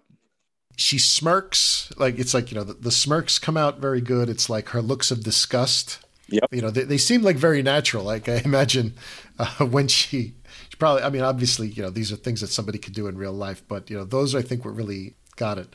The other thing I'll say about that interview, Chris, you remember when she said the line from the first episode? Mm-hmm. It's like about Bud's hand. It's like, "Do you work out?" Yep. She said it exactly the same. Like when we inserted the clip for for that episode. I mean, I think if you put it side by side, it sounded exactly the same same intonation. So I thought that was great. Yeah, definitely. And she sounds exactly the same, you know. And and like I said in the interview, she she mentioned that she was, um, you know, this was one of her first big, uh, or I guess one of her first big uh, acting jobs. But um, she seemed really seasoned to me. She was really, uh, she did really really well. The chemistry with uh, with her and David Faustino was great, you know. Honk, honk. Oh, I recognize this. It's foreplay. Either that or he has a spastic colon. Oh, baby, what you do? Yeah, it's his colon. Let's get a second opinion. Hey, Bruno. What does this look like to you? Looks like I'm gonna need a bigger mop. So as Dr. Kessler and Sandy are looking at Bud in the experiment, uh, we get introduced to the character of Bruno. uh, and Bruno's the, he looks like he's the janitor. And he's played by John Kendall. And he says, uh, you know, Bruno, what does this look like to you? Uh, he just says, looks like I'm going to need a bigger mop. it's great. Like you know, you have this uh, this whole research laboratory, all these you know, um, all this equipment, monitoring equipment, two doctors, and you know, what does she do? Like just asks some random layperson, "Hey, you." What do you think about this? like, I need another opinion. Somebody has no idea, you know. right. Let's ask the janitor. I feel like, uh, correct me if I'm wrong, I haven't seen Jaws in a while, but it sounds to me like, isn't that the line from Jaws?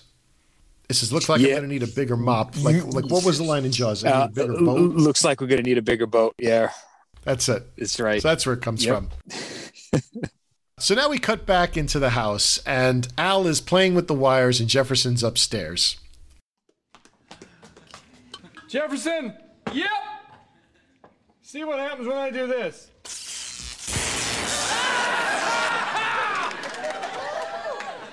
Good. Still got power upstairs.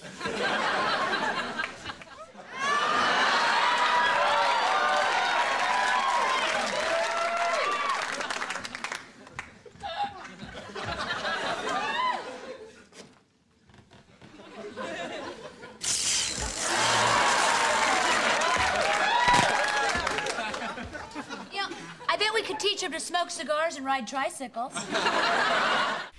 So Al puts the wires together and electrocutes Jefferson. and Jefferson comes down the stairs with really wild hair and like a burnt face. now, Mike, let's talk about that. The reality of, of like uh, of a guy like Al crossing wires. What would happen in real life? Okay. Well, if uh, you, you never do that because you don't know what's unless you have a tester. But even if you had the tester and you found out that you know a, a wire is live, you never cross two wires like that.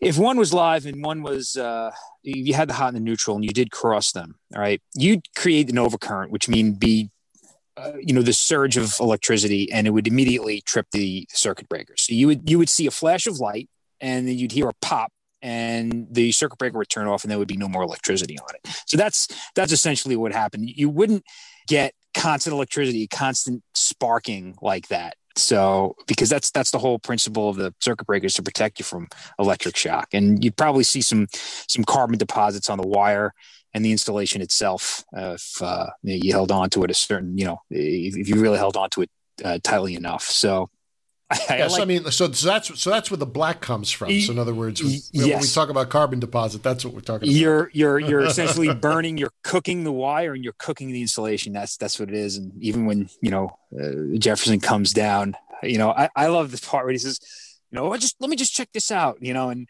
you hear Jefferson screaming coming uh, before he comes down, you know, you know, Al's like a successful test. See, we, we got electricity up there. See, it's you know now we know. You know, like just just very nonchalantly. Yeah, see, it, it works. We got electricity. But to, to get like that, I mean, if he would, you you'd feel electricity. If you wanted to end up looking like Jefferson, that would be that's a lot of uh, there's a lot of electricity to go through your body. He, he probably would not have survived looking like that with his with his clothes. So so yeah, it's it's it's a little unrealistic, but but funny nonetheless. Al, are you ready to call an electrician? I will not. I'm going to find out what this darn switch does if it kills me and Jefferson. Aha! Our secret weapon. Now we'll get to the bottom of this, Peg.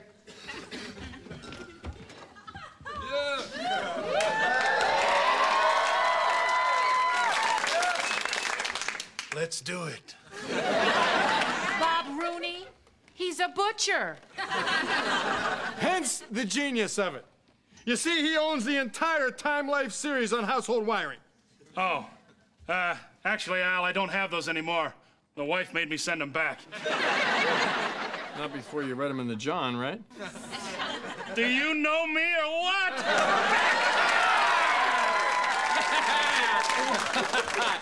okay. Tell us where the circuit box is. Outside. Ah, Thank God for Bob Rooney. We could have been inside for days. Guys, please call an electrician. We will not. So Peg wants Al to call an electrician, and Al pulls out his secret weapon card. So in comes Bob Rooney, who's a butcher but he's read the entire Time Life series on household wiring, which makes him an expert. I, I like how he has I like how he has this like full tool. I'm looking at like the the tool vest thing he's wearing with like hammers and all these things that don't really have anything to do with electricity. Yeah, they look they look like uh, like normal belts. like it wasn't even you know a, a, a, full professional tool belt. It's like a couple of pouches on a on a on a couple of belts. That's all it was. Yeah, I mean that looks more like something like a carpenter would wear. Like he, I mean, it looks like he has a hammer and like a, a one of those builder square things, you know, like like stuff that doesn't have anything to do with electricity. Like I'm surprised he doesn't have like a paintbrush in there. Now, what I think is funny is like when he when the door opens and we see you know Bob Rooney, it's like he gives an owl line, "Let's do it," and um, so the other thing I want to point out, so Bob Rooney, as we all know, is played by E. E. Bell or Ed Bell, and he's on our Facebook page. So we hope uh, we can uh, talk to him at some point. It'd be great to hear his perspective on it, but I think he's probably uh, one of the most beloved characters, minor characters we have on Married with Children. Everyone loves Bob Rooney. Absolutely. There's a mention of Time Life books. So, Time Life was founded in 1961 as the book marketing division of Time Incorporated. It took its name from Time Inc.'s own cornerstone magazines, Time and Life, two of the most popular magazines of the era, but remained independent from both. Starting in 1967, Time Life combined its book offerings with music collections, two to five records, and packaged them as a sturdy box set. So Time Life Books gained fame as a seller of book series that could be mailed to households in monthly installments, operating as book sale clubs, and known as the direct to consumer business model. Time Life Books made such things as like the great lectures of Western civilization or do it yourself home wiring or plumbing in the days before the internet when you could search for things like this. It's amazing what you can find online. Oh, yeah. I mean, and that's one of the things about the Time Life series back in the day. Yeah. I mean, like, you know, you couldn't Google things, so you had to go to reference books. Mm-hmm. Well, you, you know, actually, one comment I will make about that, about the Time Life books, it's like, if you think about like today, I mean, you had made the comment about finding things on uh, the internet, right? Like nowadays, you could go on YouTube, you could, you know, Google, you could find people explain how to do things. You know, in 1995, Time Life series of books was like pretty much the only way you could do your kind of research, if you think about it. Yeah they're, they're, you know or where are you going to go? The library? Look in the encyclopedia? Where where do you even start? You know other other than you know if you had to do plumbing you know you had to be an apprentice you know you had to start an apprenticeship just to learn or go to a trade school to learn it you know? So um and even now uh you know I mentioned hgtv and diy it gives you the confidence. You know, you see you see the the YouTube stuff, but then when you see people doing it, and I mean, well, that that's the that's the pitfall is you know you see somebody who's doing it for twenty years. Hey, you just do this, you do this, and boom, you're done. The sink is right there. You know, it gives you this this false confidence. You know, yeah, you see him do it in five minutes. It'll take you five hours, but this guy's done it so many times that you can do it. But but you know, none, nonetheless, it's it's uh, you can see that um, yeah that that that resource is there now. It's, it's changed a lot. So here's a question for you, Mike. So Al asks Bob Rooney, "Tell us where the circuit box is," and Bob Rooney says, "Outside." Now, I've never heard of a, you know, an electric box in outside. I mean, no. Usually, it's inside the home, you know, in a basement, but not outside. It, it, it wouldn't be. It wouldn't be outside. The meter would be outside right. And then it would go you know then it would feed to a to a panel inside but um, you'd never have a, a, a, circuit breaker panel outside. So that's uh yeah that that's the first. Yeah because then al says we could have been inside for days.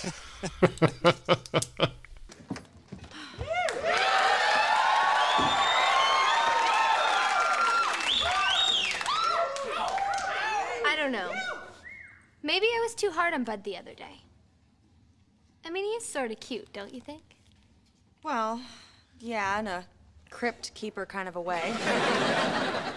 Look, Amber, I know that he really likes you. Well, maybe I should give him a break. Oh. Hi, Bud. I've been thinking about your invitation, and I'm free Friday. Oh, good, good. You can spend it hanging with Mr. Cooper. As for me, I'm kind of busy. I'll see you tomorrow. In your dreams. Uh-huh. Yeah, you betcha. So uh, again, you know, so, to Alex and the old team, you know, Jamie and Dan, uh, I apologize. I, am assuming is that um, Crypt Keeper? Is that from uh, Tales from the Crypt? Tales from the Crypt. There you go. Yeah. So Amber tries to give Bud the benefit of the doubt, and Bud's not having it. You know, so she says, I've been thinking about your invitation and I'm free Friday. This is so good. you could spend it hanging with Mr. Cooper.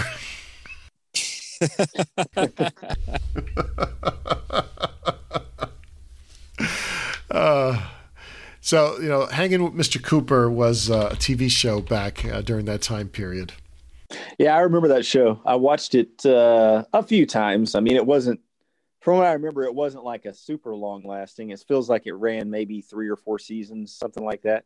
Yeah, so Hanging with Mr. Cooper is an American television sitcom that originally aired on ABC from September 22nd, 1992 to August 30th, 1997, starring Mark Curry and Holly Robinson. Okay.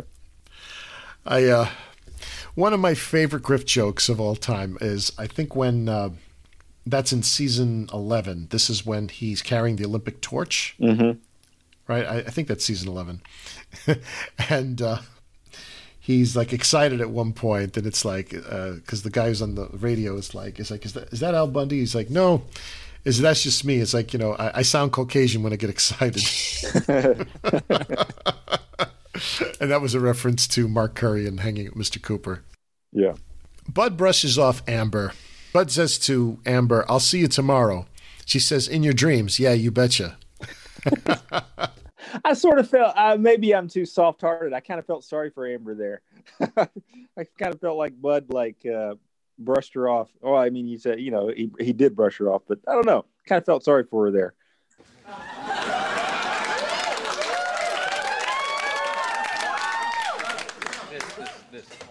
Al, there is not an eyebrow left among you. Please call someone. I will not. All we have to do, Peg, is find out where the last few of these wires go, and I can start my vacation anew. And what about Bob Rooney? You know, he's been missing for two days. Bob Rooney's not missing. Right, Bob Rooney? Right, Al. He's in the wall.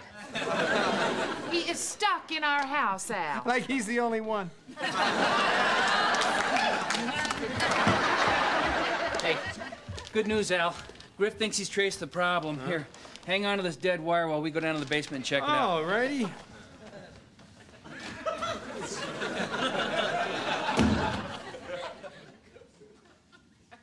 Bud, I see my entire life flashing before my eyes. And that only happens right before.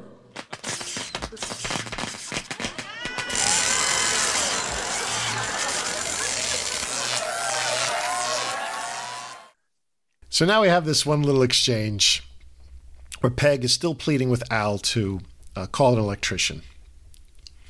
You know, so Al says, uh, All we have to do, Peg, is find out where the last few of these wires go and I can start my vacation. And she says, Well, what about Bob Rooney? You know, he's been missing for two days. he's like, Well, he's not missing. Right, Bob Rooney? and he's stuck in the wall. it's like, you know, he's, the, he's stuck in our house. And Al says, like, he's the only one. You know what's funny is um, that joke is referenced on a lot of Married with Children pages a lot, as far as uh, Bob Rooney being stuck inside the wall. You know, there's there. I don't really see that joke much on our podcast page, but there's a lot of other other Married with Children pages out there. And I don't know what it is, but that joke gets brought up a lot. People will say Bob Rooney's still stuck in the wall, or Bob Rooney's still in the wall. Well, you know, I mean, I think if the series ended, you know, if we had gotten to the last episode of season 11 and this was the episode that aired, then, you know, I think the joke would be appropriate. But, you Yeah. know, Bob gets out of it in uh, season in season 10 episodes. Oh yeah, yeah. That's what's weird about it. Like I don't know why people always make that joke. It's like, uh, guys, we've seen him. Bef- we've seen him since then. I, I like the uh, I like the whole uh, looks like a when you had those rubber band balls, you know, that you just keep on accumulating all of the uh, Yeah. the wires. It's just like right in front of right in front of Val, just trying to find out where the last wires are. Uh, uh, yeah, and the comedy was there. It's like they say, "Here, hang on to this dead wire, dead wire, while we go into the basement." you know, yeah, dead wire. It's dead wire right now, right? It's just uh, this this hint, but I mean, technically, for him to have gotten juiced, Mike, he would need two wires. I mean, you know, Yeah. if you're just holding, unless there was another wire in that ball that he had that Right. was going to ground or going somewhere else. Uh, but yeah, this is just you know leave him alone there. Yeah, we're gonna we're gonna go. We're gonna leave you alone. We're gonna leave you alone, and we're gonna just turn the power on. Hey, Daddy, we need to talk. What's that smell? Some hair, some skin. What's up? It's Bud, Dad. He hasn't showered in four days, he disappears at night, and he has no interest in the opposite sex anymore. And the problem is? Daddy, he's like that and he's not even married. Pumpkin. Pumpkin, if there was something up with Bud, don't you think I would know it? Son, are you okay? Mm, oh, yeah. See? Father always knows best. Now, excuse me. There's two guys in the basement I've got to kill. see, said, and he says, "See, fathers knows best." So again, you know, so Married with Children was the show where father doesn't know best. Right. That was the way it was advertised in 1987. So you know, there's a great uh, callback for me. So Al gets up and he says, "Excuse me, there's two guys in the basement. I gotta go. I gotta kill." so again, so I think eventually they found that the circuit breaker box was in the basement. Right. Well, you know, the other thing I find funny about this that, that we've never, uh, that we haven't really mentioned yet is so the Bundys have lived in this house for how many years now? Presumably uh, over 20 years. I forget the exact Right. math, but they've lived in this house for a long, long time. And Al has never, never questioned, hey, by the way, what does this light switch do? Or never got the idea to do, to mess with it until today, just because Jefferson. Or even know with the circuit breaker boxes. I mean, they've lost power in the past and they've like blown circuits. Oh, yeah, So I mean, yeah. you have to go into the basement at some point to, you know, put turn it back on. Right. I mean, I guess Al just forgot. I mean, even Al, even Al built the bathroom, right? When he built his bathroom, I mean, he had to have, uh, you know, tapped into uh, an electrical uh, to some circuit in order to power the lights in the bathroom in the in the garage. Yeah. I Right. mean, I guess he has a short memory. Maybe just got fried, you know. Yeah. all of his short, all his long term memory cells got fried. so Bud comes down the stairs with a box. Hey, bud. What's in the box. Uh, just some old things I don't need anymore. Your porno magazines and your rubber dolls? okay, bud, I don't understand. First, you blow off Amber, the only woman who has ever touched you without saying, Excuse me, Sonny. and now this? Look, Kelly, I don't need Amber, okay? I have her. Dr. Kessler introduced me to cybersex, and I can create Amber anytime I want.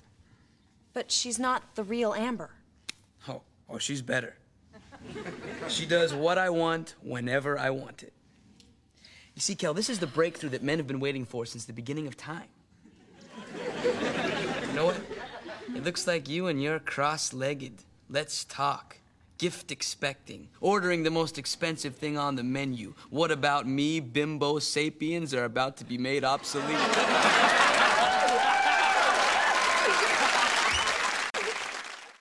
Kelly says, "What's in the box? Some old things I don't need anymore. Your porno magazines and your rubber dolls."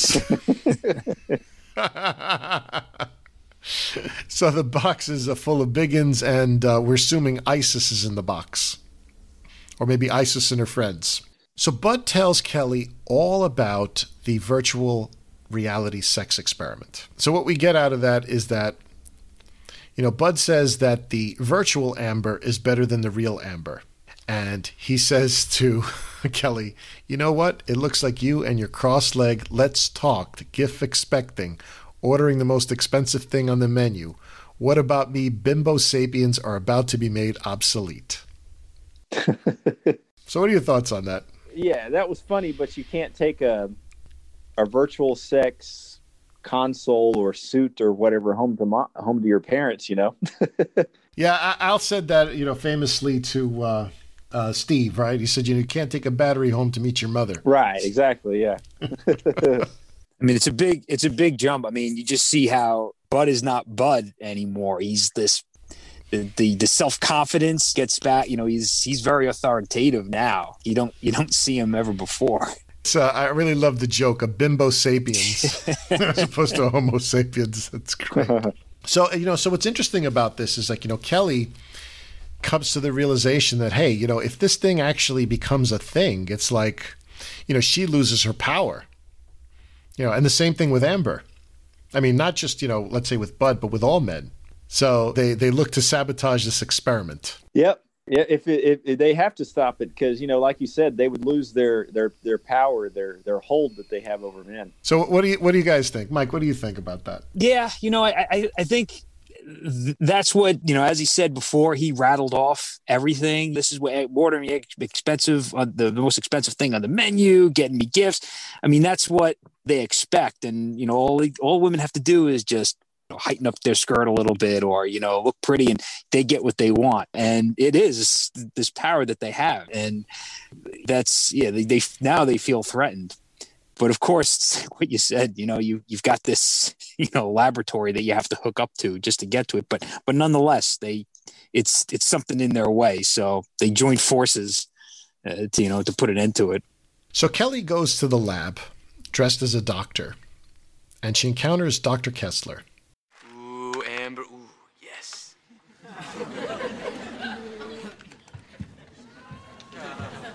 Excuse me. Aren't you the world famous Dr. Keebler? Kessler. and uh, you you are? Dr. Von Bundy. I specialize in nuclear dentistry. Never heard of that department. Well, it, it's a top secret program between the CIA and uh, Crest. But anyway, enough about me. Tell me about your work. Well, I uh, first began my sexual behavior studies 10 years ago on the lower primates. That's uh, these discs here. With my more recent experiments, I've moved up the evolutionary ladder. Somewhat. I see. Fascinating. So, scientifically speaking, huh? Yes. Well, my goal is to prove that the human male's psychosexual needs can be fully satisfied with my machine, thereby eliminating the embarrassment of rejection.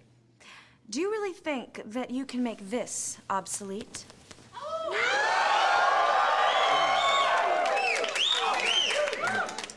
Would you care to discuss this over a moonlit stroll? But uh, I-, I have a patient who is now on autopilot.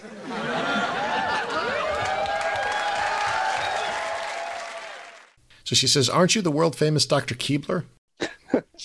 so, so the Keebler reference, if you remember in the episode when Bud has sex with uh, Joey Lauren Adams, Janie in the wedding show, she referred to him as the Keebler elf. She said he looked like the Keebler elf. So maybe that's a reference. Yeah. So Kelly specializes in nuclear dentistry, which is a top secret program between CIA and Crest. so the doctor says, what I find funny is he says that you know the sexual behavior studies um, he started them ten years ago on lower primates. On these discs here, it says you know, and he's somewhat moved up the evolutionary ladder now that he's experimenting with Bud. Now here's another time capsule. I mean, he talked about discs. Now back in 1995 you know, we had those little floppy disks, those 1.44 megabyte floppy disks. So, I mean, when was the last time like you, you used a disc? Ooh, the three and a half inch, three and a half inch floppy, even though it wasn't, you know, it was floppy inside, but it was hard plastic, and 1.4 mega. That that was a ton of data. That could hold a lot of data back then. And uh, yeah, that that one. The only the only one before I just remember the one before that because it looked like it the, fi- the five and a quarter. the quarter. five and a quarter. That was truly floppy because that was like a you you could bend it. I mean, you you shouldn't, you know, but you did, and it had a sleeve for it. But I, I don't know. I think I was using floppies up until at least the late '90s. Till uh, I mean, a couple of years after that, but then like they really became obsolete. yeah, then it was. I mean, yeah, Chris. I mean, you know, I mean, you're younger than us. I mean, what uh, like what are your remembrances of that? Uh, well, we for sure used them in elementary school and middle school. I want to say we were using them in junior high, which would be the late 1990s, but I don't have any memory of them from really from my high school life to the present. Kind of like what you guys were saying. It, it's amazing when you look at um, technology as far as how they've been able to increase storage in such smaller places. You know, like we were talking about uh, video games earlier look at a I don't I, I don't think you, guys are huge gamers, but look up a, a regular you know look at the size of a regular Nintendo tape or you know NES and look at the size of a of a game that goes inside of an of a Nintendo Switch. I mean, we're talking about the Switch games are not much bigger than like the, it's about the size of a quarter, like literally a 25 cent quarter piece, you know. And look at the old Nintendo tapes. These these things were like six inches. These things these things were like six by six, you know, six inches by six inches and like a half an inch thick. Compare Yeah, the and- size of that, and then look at the look at the difference in the technology and the storage and, and the size of them. You know, I, I was I, I was more of a um, not a Nintendo. I was more of a Sega Sega Genesis. I had Okay. that console and I, I played that a lot. And uh, they were probably about the same size, maybe a little bit smaller. But you know, you had you know four meg. I know this is a four meg cartridge. Oh, this was an eight meg cartridge. Oh my goodness! You know, can can you imagine what kind of graphics are on this one because it's eight megs? But it was it was huge. It was a whole you know even the board. I mean, the the housing itself was kind of big, but even if you look at the board, it was compared to what you're saying, compared to like a an SD micro card or what what that could store, how many gigs it can store. It, it I mean, over what just a couple of decades exponentially got small. So uh, so yeah. Yeah, I mean you can you can have a terabyte worth of storage on a on a flash drive nowadays. Mm. Yeah. You know, I mean, and and you're talking about like something that is about this. I mean, it's much thinner. I mean, well, uh, much more narrow than a floppy drive, and pretty much, let's say, the same size and a terabyte worth of data. I mean, you got to imagine like back in back in the you know, mid '90s, a terabyte worth of data. Like you'd have a data center that was probably like a few thousand square feet was to store that much data. Now, like you could put it in your pocket. Yeah, but but I, I think what another another thing that I, I, think amazes me is despite that lack of you know memory, the amount of memory that you had. I mean, some of the games back in I remember mid '90s, early '90s, mid '90s at high school when I uh, played a little bit more. The uh, the game I don't know if you remember Doom. That was a very very popular. Sure, that was a very very popular game, and Doom only took, if I remember correctly, four or five of the floppies. So yeah, like five megabytes, but it was you know, it wasn't just one level. I forget how many levels it was that you can that you can go to. How big the whatever or, or area that you were at throughout the game was very detailed. You know, very graphic oriented. You could what you could do with it. I thought it was amazing. I I, I remember having this um this simulator was a um, F fifteen military jet simulator, and it was very accurate. It was very real, and it only took five floppies. And I'm like, wow, you know, you could go all these different missions and all these different controls, and it's like it's only five floppies. So I think it's it was pretty impressive what they were able to do with such little memory back then. How good the games were. So I think that amazes me too. So Kelly's plan is to seduce the doctor, Dr. Kessler, who's played by J.D. Cullum, away from the lab. So she says, Do you really think you can make this obsolete? And she pulls off that lab coat, and wow.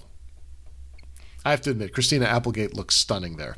Absolutely. You know, and she's, and, you know, I don't know if we made mention of this before. She's even, she's sporting an even shorter haircut than she did at the beginning of season nine. Yes, she is. It's noticeably shorter here. So as uh, Kelly moves the doctor out of the lab, in comes Amber.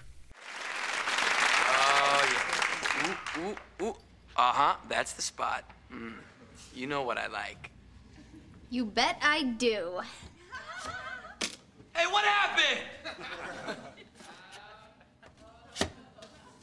Enjoy, big boy.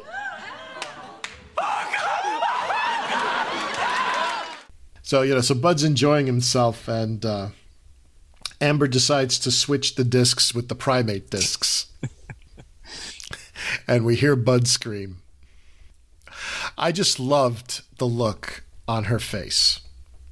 Like I said, that smirk. I said, you know what it was? I think for me, Chris, you know, I got really sold on uh, Juliet Tablak's smirk throughout that whole scene. You know. Yep. Yep. As she's getting her revenge. Yeah, you know, a lot of times we've talked about, you know, I know Alex and and the older crews, especially in the beginning of the series, spoke about how good the physical comedy is. You know, Ed O'Neill Katey Sagal, Christina Applegate, David Faustino, and Amanda Bearse and others. Juliet Tablak fits in really well with this crew because she, uh, she, shows some pretty good physical comedy with her smirks, I think. Oh, absolutely. So we cut back to the Bundy living room.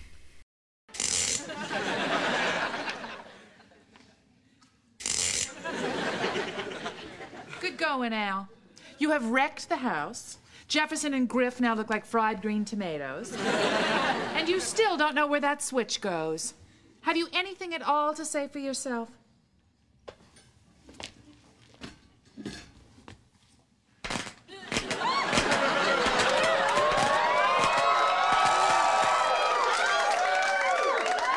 Oh, Al. Bake me. Good night, kids. Good night, Bob Rooney. Bye As he's holding his two fingers and he's just watching the electricity go between his two fingers. he's gotten electrocuted so many times. There's inherent electricity in his body right now. and, you know, so one thing I want to point out is you know, we actually saw Griff in an earlier part of the scene, but this is the one episode, I believe, in the whole series where Harold Sylvester has absolutely no dialogue. In other words, we see him on screen, He's interacting with everyone, but he actually doesn't say a word. Ah, that's interesting. I did I didn't I didn't register before, but yeah, you make a great point. And you know, Peg makes this references to fried green tomatoes. So, Fried Green Tomatoes is a 1991 American comedy drama film directed by Jon Avnet and based on Fannie Flagg's 1987 novel. It stars Kathy Bates, Jessica Tandy, Mary Stuart Masterson, Mary Louise Parker, and Cicely Tyson. The film tells the story of a housewife who, unhappy with her life, befriends an elderly lady in a nursing home and is enthralled by the tale she tells of the people she used to know. Yeah, sorry. Uh, I had FemBlock on my uh, box, so I didn't get a chance to see it.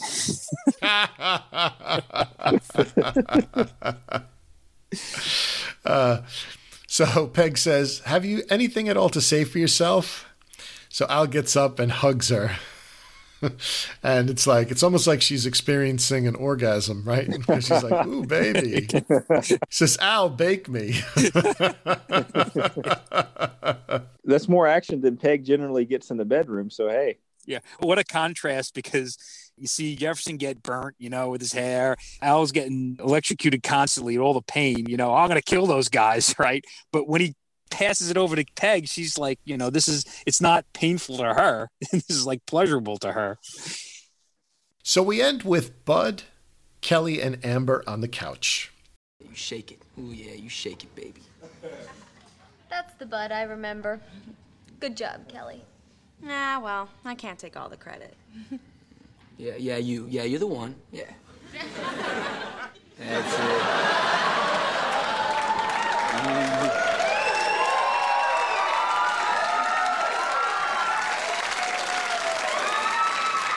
Shake that booty, baby. You know what I like. And this is the last time we will see our beloved Amber.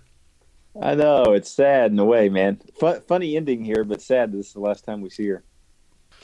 so, like, I think you know, we saw Bud screaming in the chair. So, until we see on screen that it's a bunch of chimpanzees and gorillas that he's he's referring to, I think that's where the hysterical laughter breaks out. But I thought that was comedy gold. Yeah, that was good. That was a great, great twist ending there for that for them at least. So finally, Al comes down the stairs.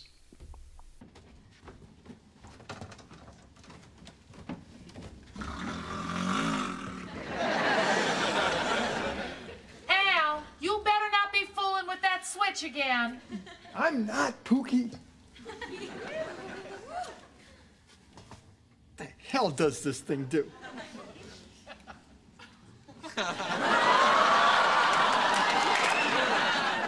Man, I gotta find out where the switch to this light is.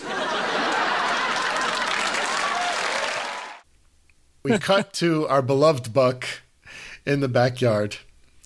And he says, Man, I gotta find out where the switch to this light is. End credits.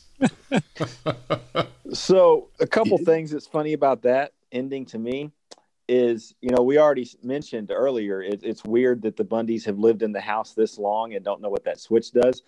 And also isn't there a, a season 10 episode i believe or possibly 11 i can't remember where al is building a doghouse for lucky you know the new dog? That's right. He's building a doghouse with carlos. Yeah with carlos yeah so i guess we're we are to assume that Al, I guess, threw this doghouse away or something when Buck passed away. Because I mean, yeah. this looks like a pretty good doghouse to me. It already has a light in it. I don't know why he spent all that money building a new one for Lucky. I, I mean, Lucky's doghouse had a toilet, had a flush toilet, yeah. as I recall, right? yeah, because we, we all know that's necessary. But he had the code inspector on him though, so he had to put a toilet in there, didn't he? Great stuff. No Ma'am will be right back to wrap up this week's review. Be sure to join their Facebook group page for all the podcast news and updates. Be sure to subscribe to them on the Apple Podcast app and please leave a review telling them what you think of the show. To subscribe to their YouTube channel, just go to channels and search up Married with Children podcast. Join their Patreon and support your favorite podcast with a small monthly donation. You can email them at marriedwchildrenpodcast at gmail.com. Thanks for checking out this review. So, Chris, how many mystery light switches will you investigate for this episode? Well, I like this episode. I think it has a really good A plot. It's one that you mentioned at the time was science fiction, and now we're to the point 26 years later where it's pretty much science fact. Felt the A plot was strong, the B plot was funny. I mentioned earlier that as a kid, I actually liked the B plot better because it was very slapstick and it was wild and crazy, you know, seeing Al and Jefferson getting electrocuted. Uh, I think as an adult, it's the exact opposite. I like the A plot better because I understand the sexual references and the jokes better. I think both plots paid off really well at the end. You know, they're at the end with Bud and Amber, and they're at the end with Al and the light switch. Overall, I think it's a really good episode. It's a little bittersweet because this is Amber's last episode. I think everyone knows she's one of my personal favorites as far as the support characters in the series. So that's sad, but it was nice to see her one last time. She looked amazing. You know, she still looks amazing today and, and still sounds exactly the same. We've mentioned that before. And a lot of episodes that uh, you know we give lower ratings, it sort of feels like they don't really have anything to for for the B plot characters to do, or they don't have anything for this character or that character to do. Everyone kind of fit in well in this episode. I, I think nothing felt forced, nothing felt rushed or anything like that. So I like it. I'm going to give it 4.5 mystery light switches out of five. Very good. Okay, Mike, how many mystery light switches will you investigate for this episode?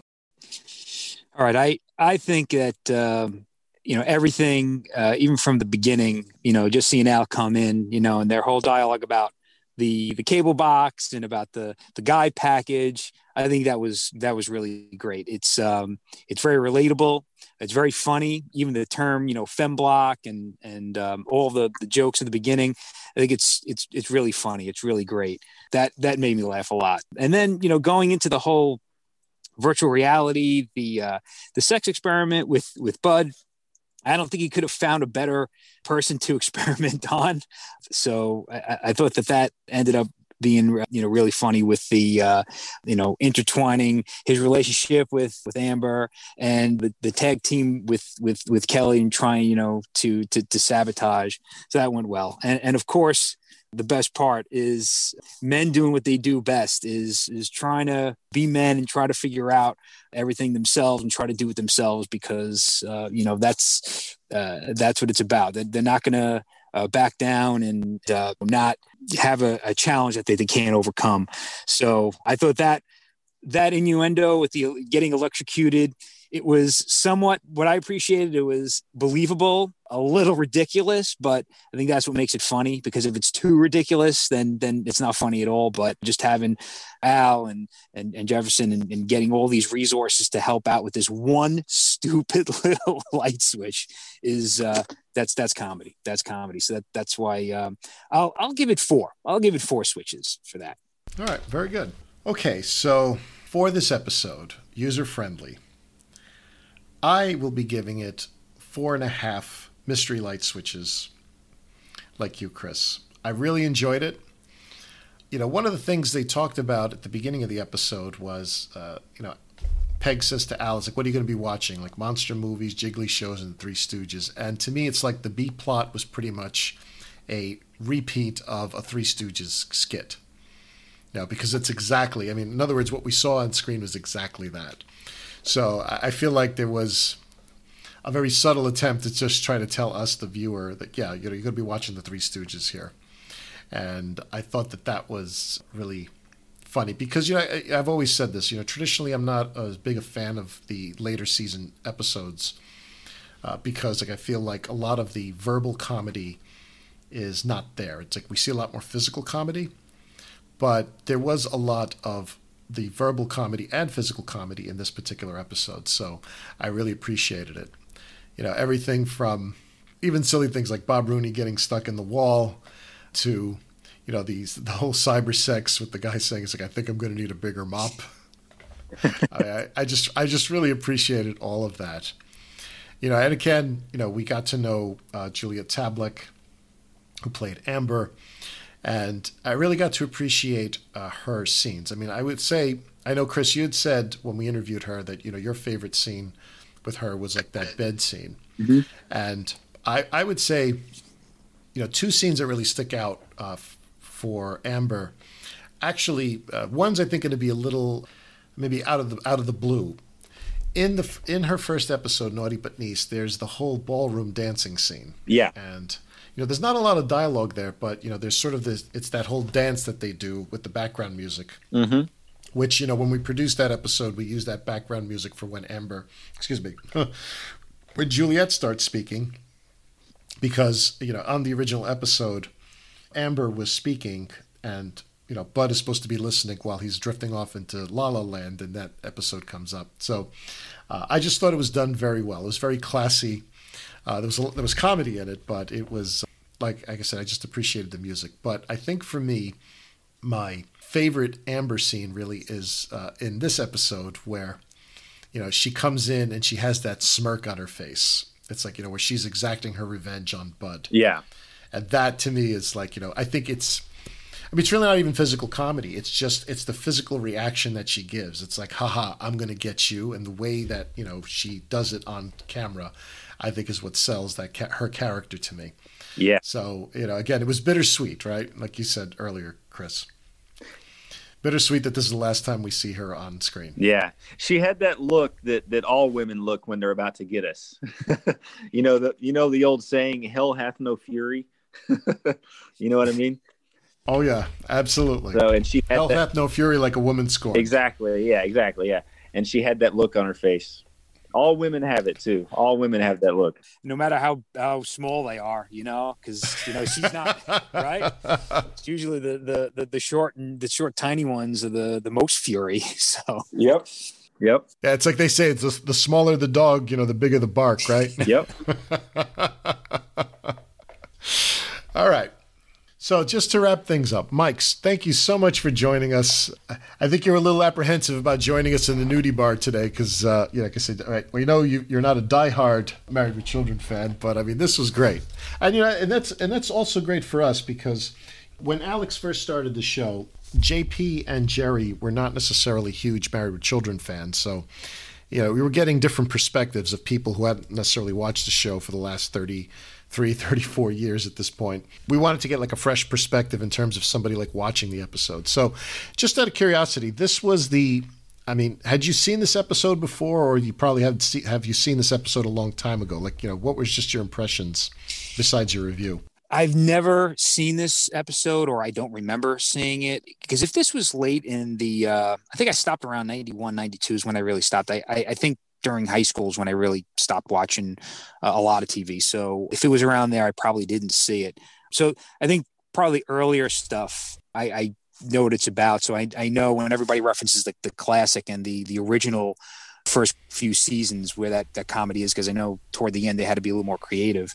I, I think that it's from never seeing it and for not really watching Married with Children, it it had that it had that punch. It still had that that slap in your face that I remember from watching it such a long time ago. It had all those elements in it. I, I think so. You said you you you can see the interaction between the characters uh, very well, and it's uh, you mentioned the physical and the verbal comedy as well. So it was a nice, um, you know, to see it again from having not seen it from, I mean, seeing an episode and not having seen this one and not having seen episodes for a while. It was, it was really great. It was, I, I laughed really, really hard. So uh, that, that's the impression it gave me. That's great. All right. So, Mike, thank you so much again for joining us. I really had a great time in the nudie bar. It's like, wow, like over two hours. We had a lot to talk about in this episode, huh? well, thanks for having me. Appreciate it. I'm honored. Great being with you guys. Yeah, thanks for joining us, man. It was a pleasure. You know, Chris, it's like it's interesting. You know, for 22 minute episode, like we have lots of stuff to talk about. Yeah, sure is, isn't it? I mean, it makes producing these things so much more difficult, but I think it, it, it's uh, it's fun. I mean, it's just fun to do it anyway. Yeah, and, and, I, and I'm looking, and I'm like, oh crap, the Time Life books. We didn't even, you know, we kind of touched on that. And I'm like, oh man, we didn't talk too much about that. There's like probably another hour we could have talked on like other stuff. Okay, so join us next week as the Married with Children podcast reviews Pump Fiction. When Kelly and Al collaborate and make a short documentary film about shoes for Kelly's acting class in the Larry Storch School of Acting, they win a grant of $10,000 from the National Endowment of the Arts to make another movie, A Day in the Life of a Shoe Salesman. So tune in next week. Same Bundy time, same Bundy channel. Well, I better get back. Um, Amber? Can I see you tomorrow?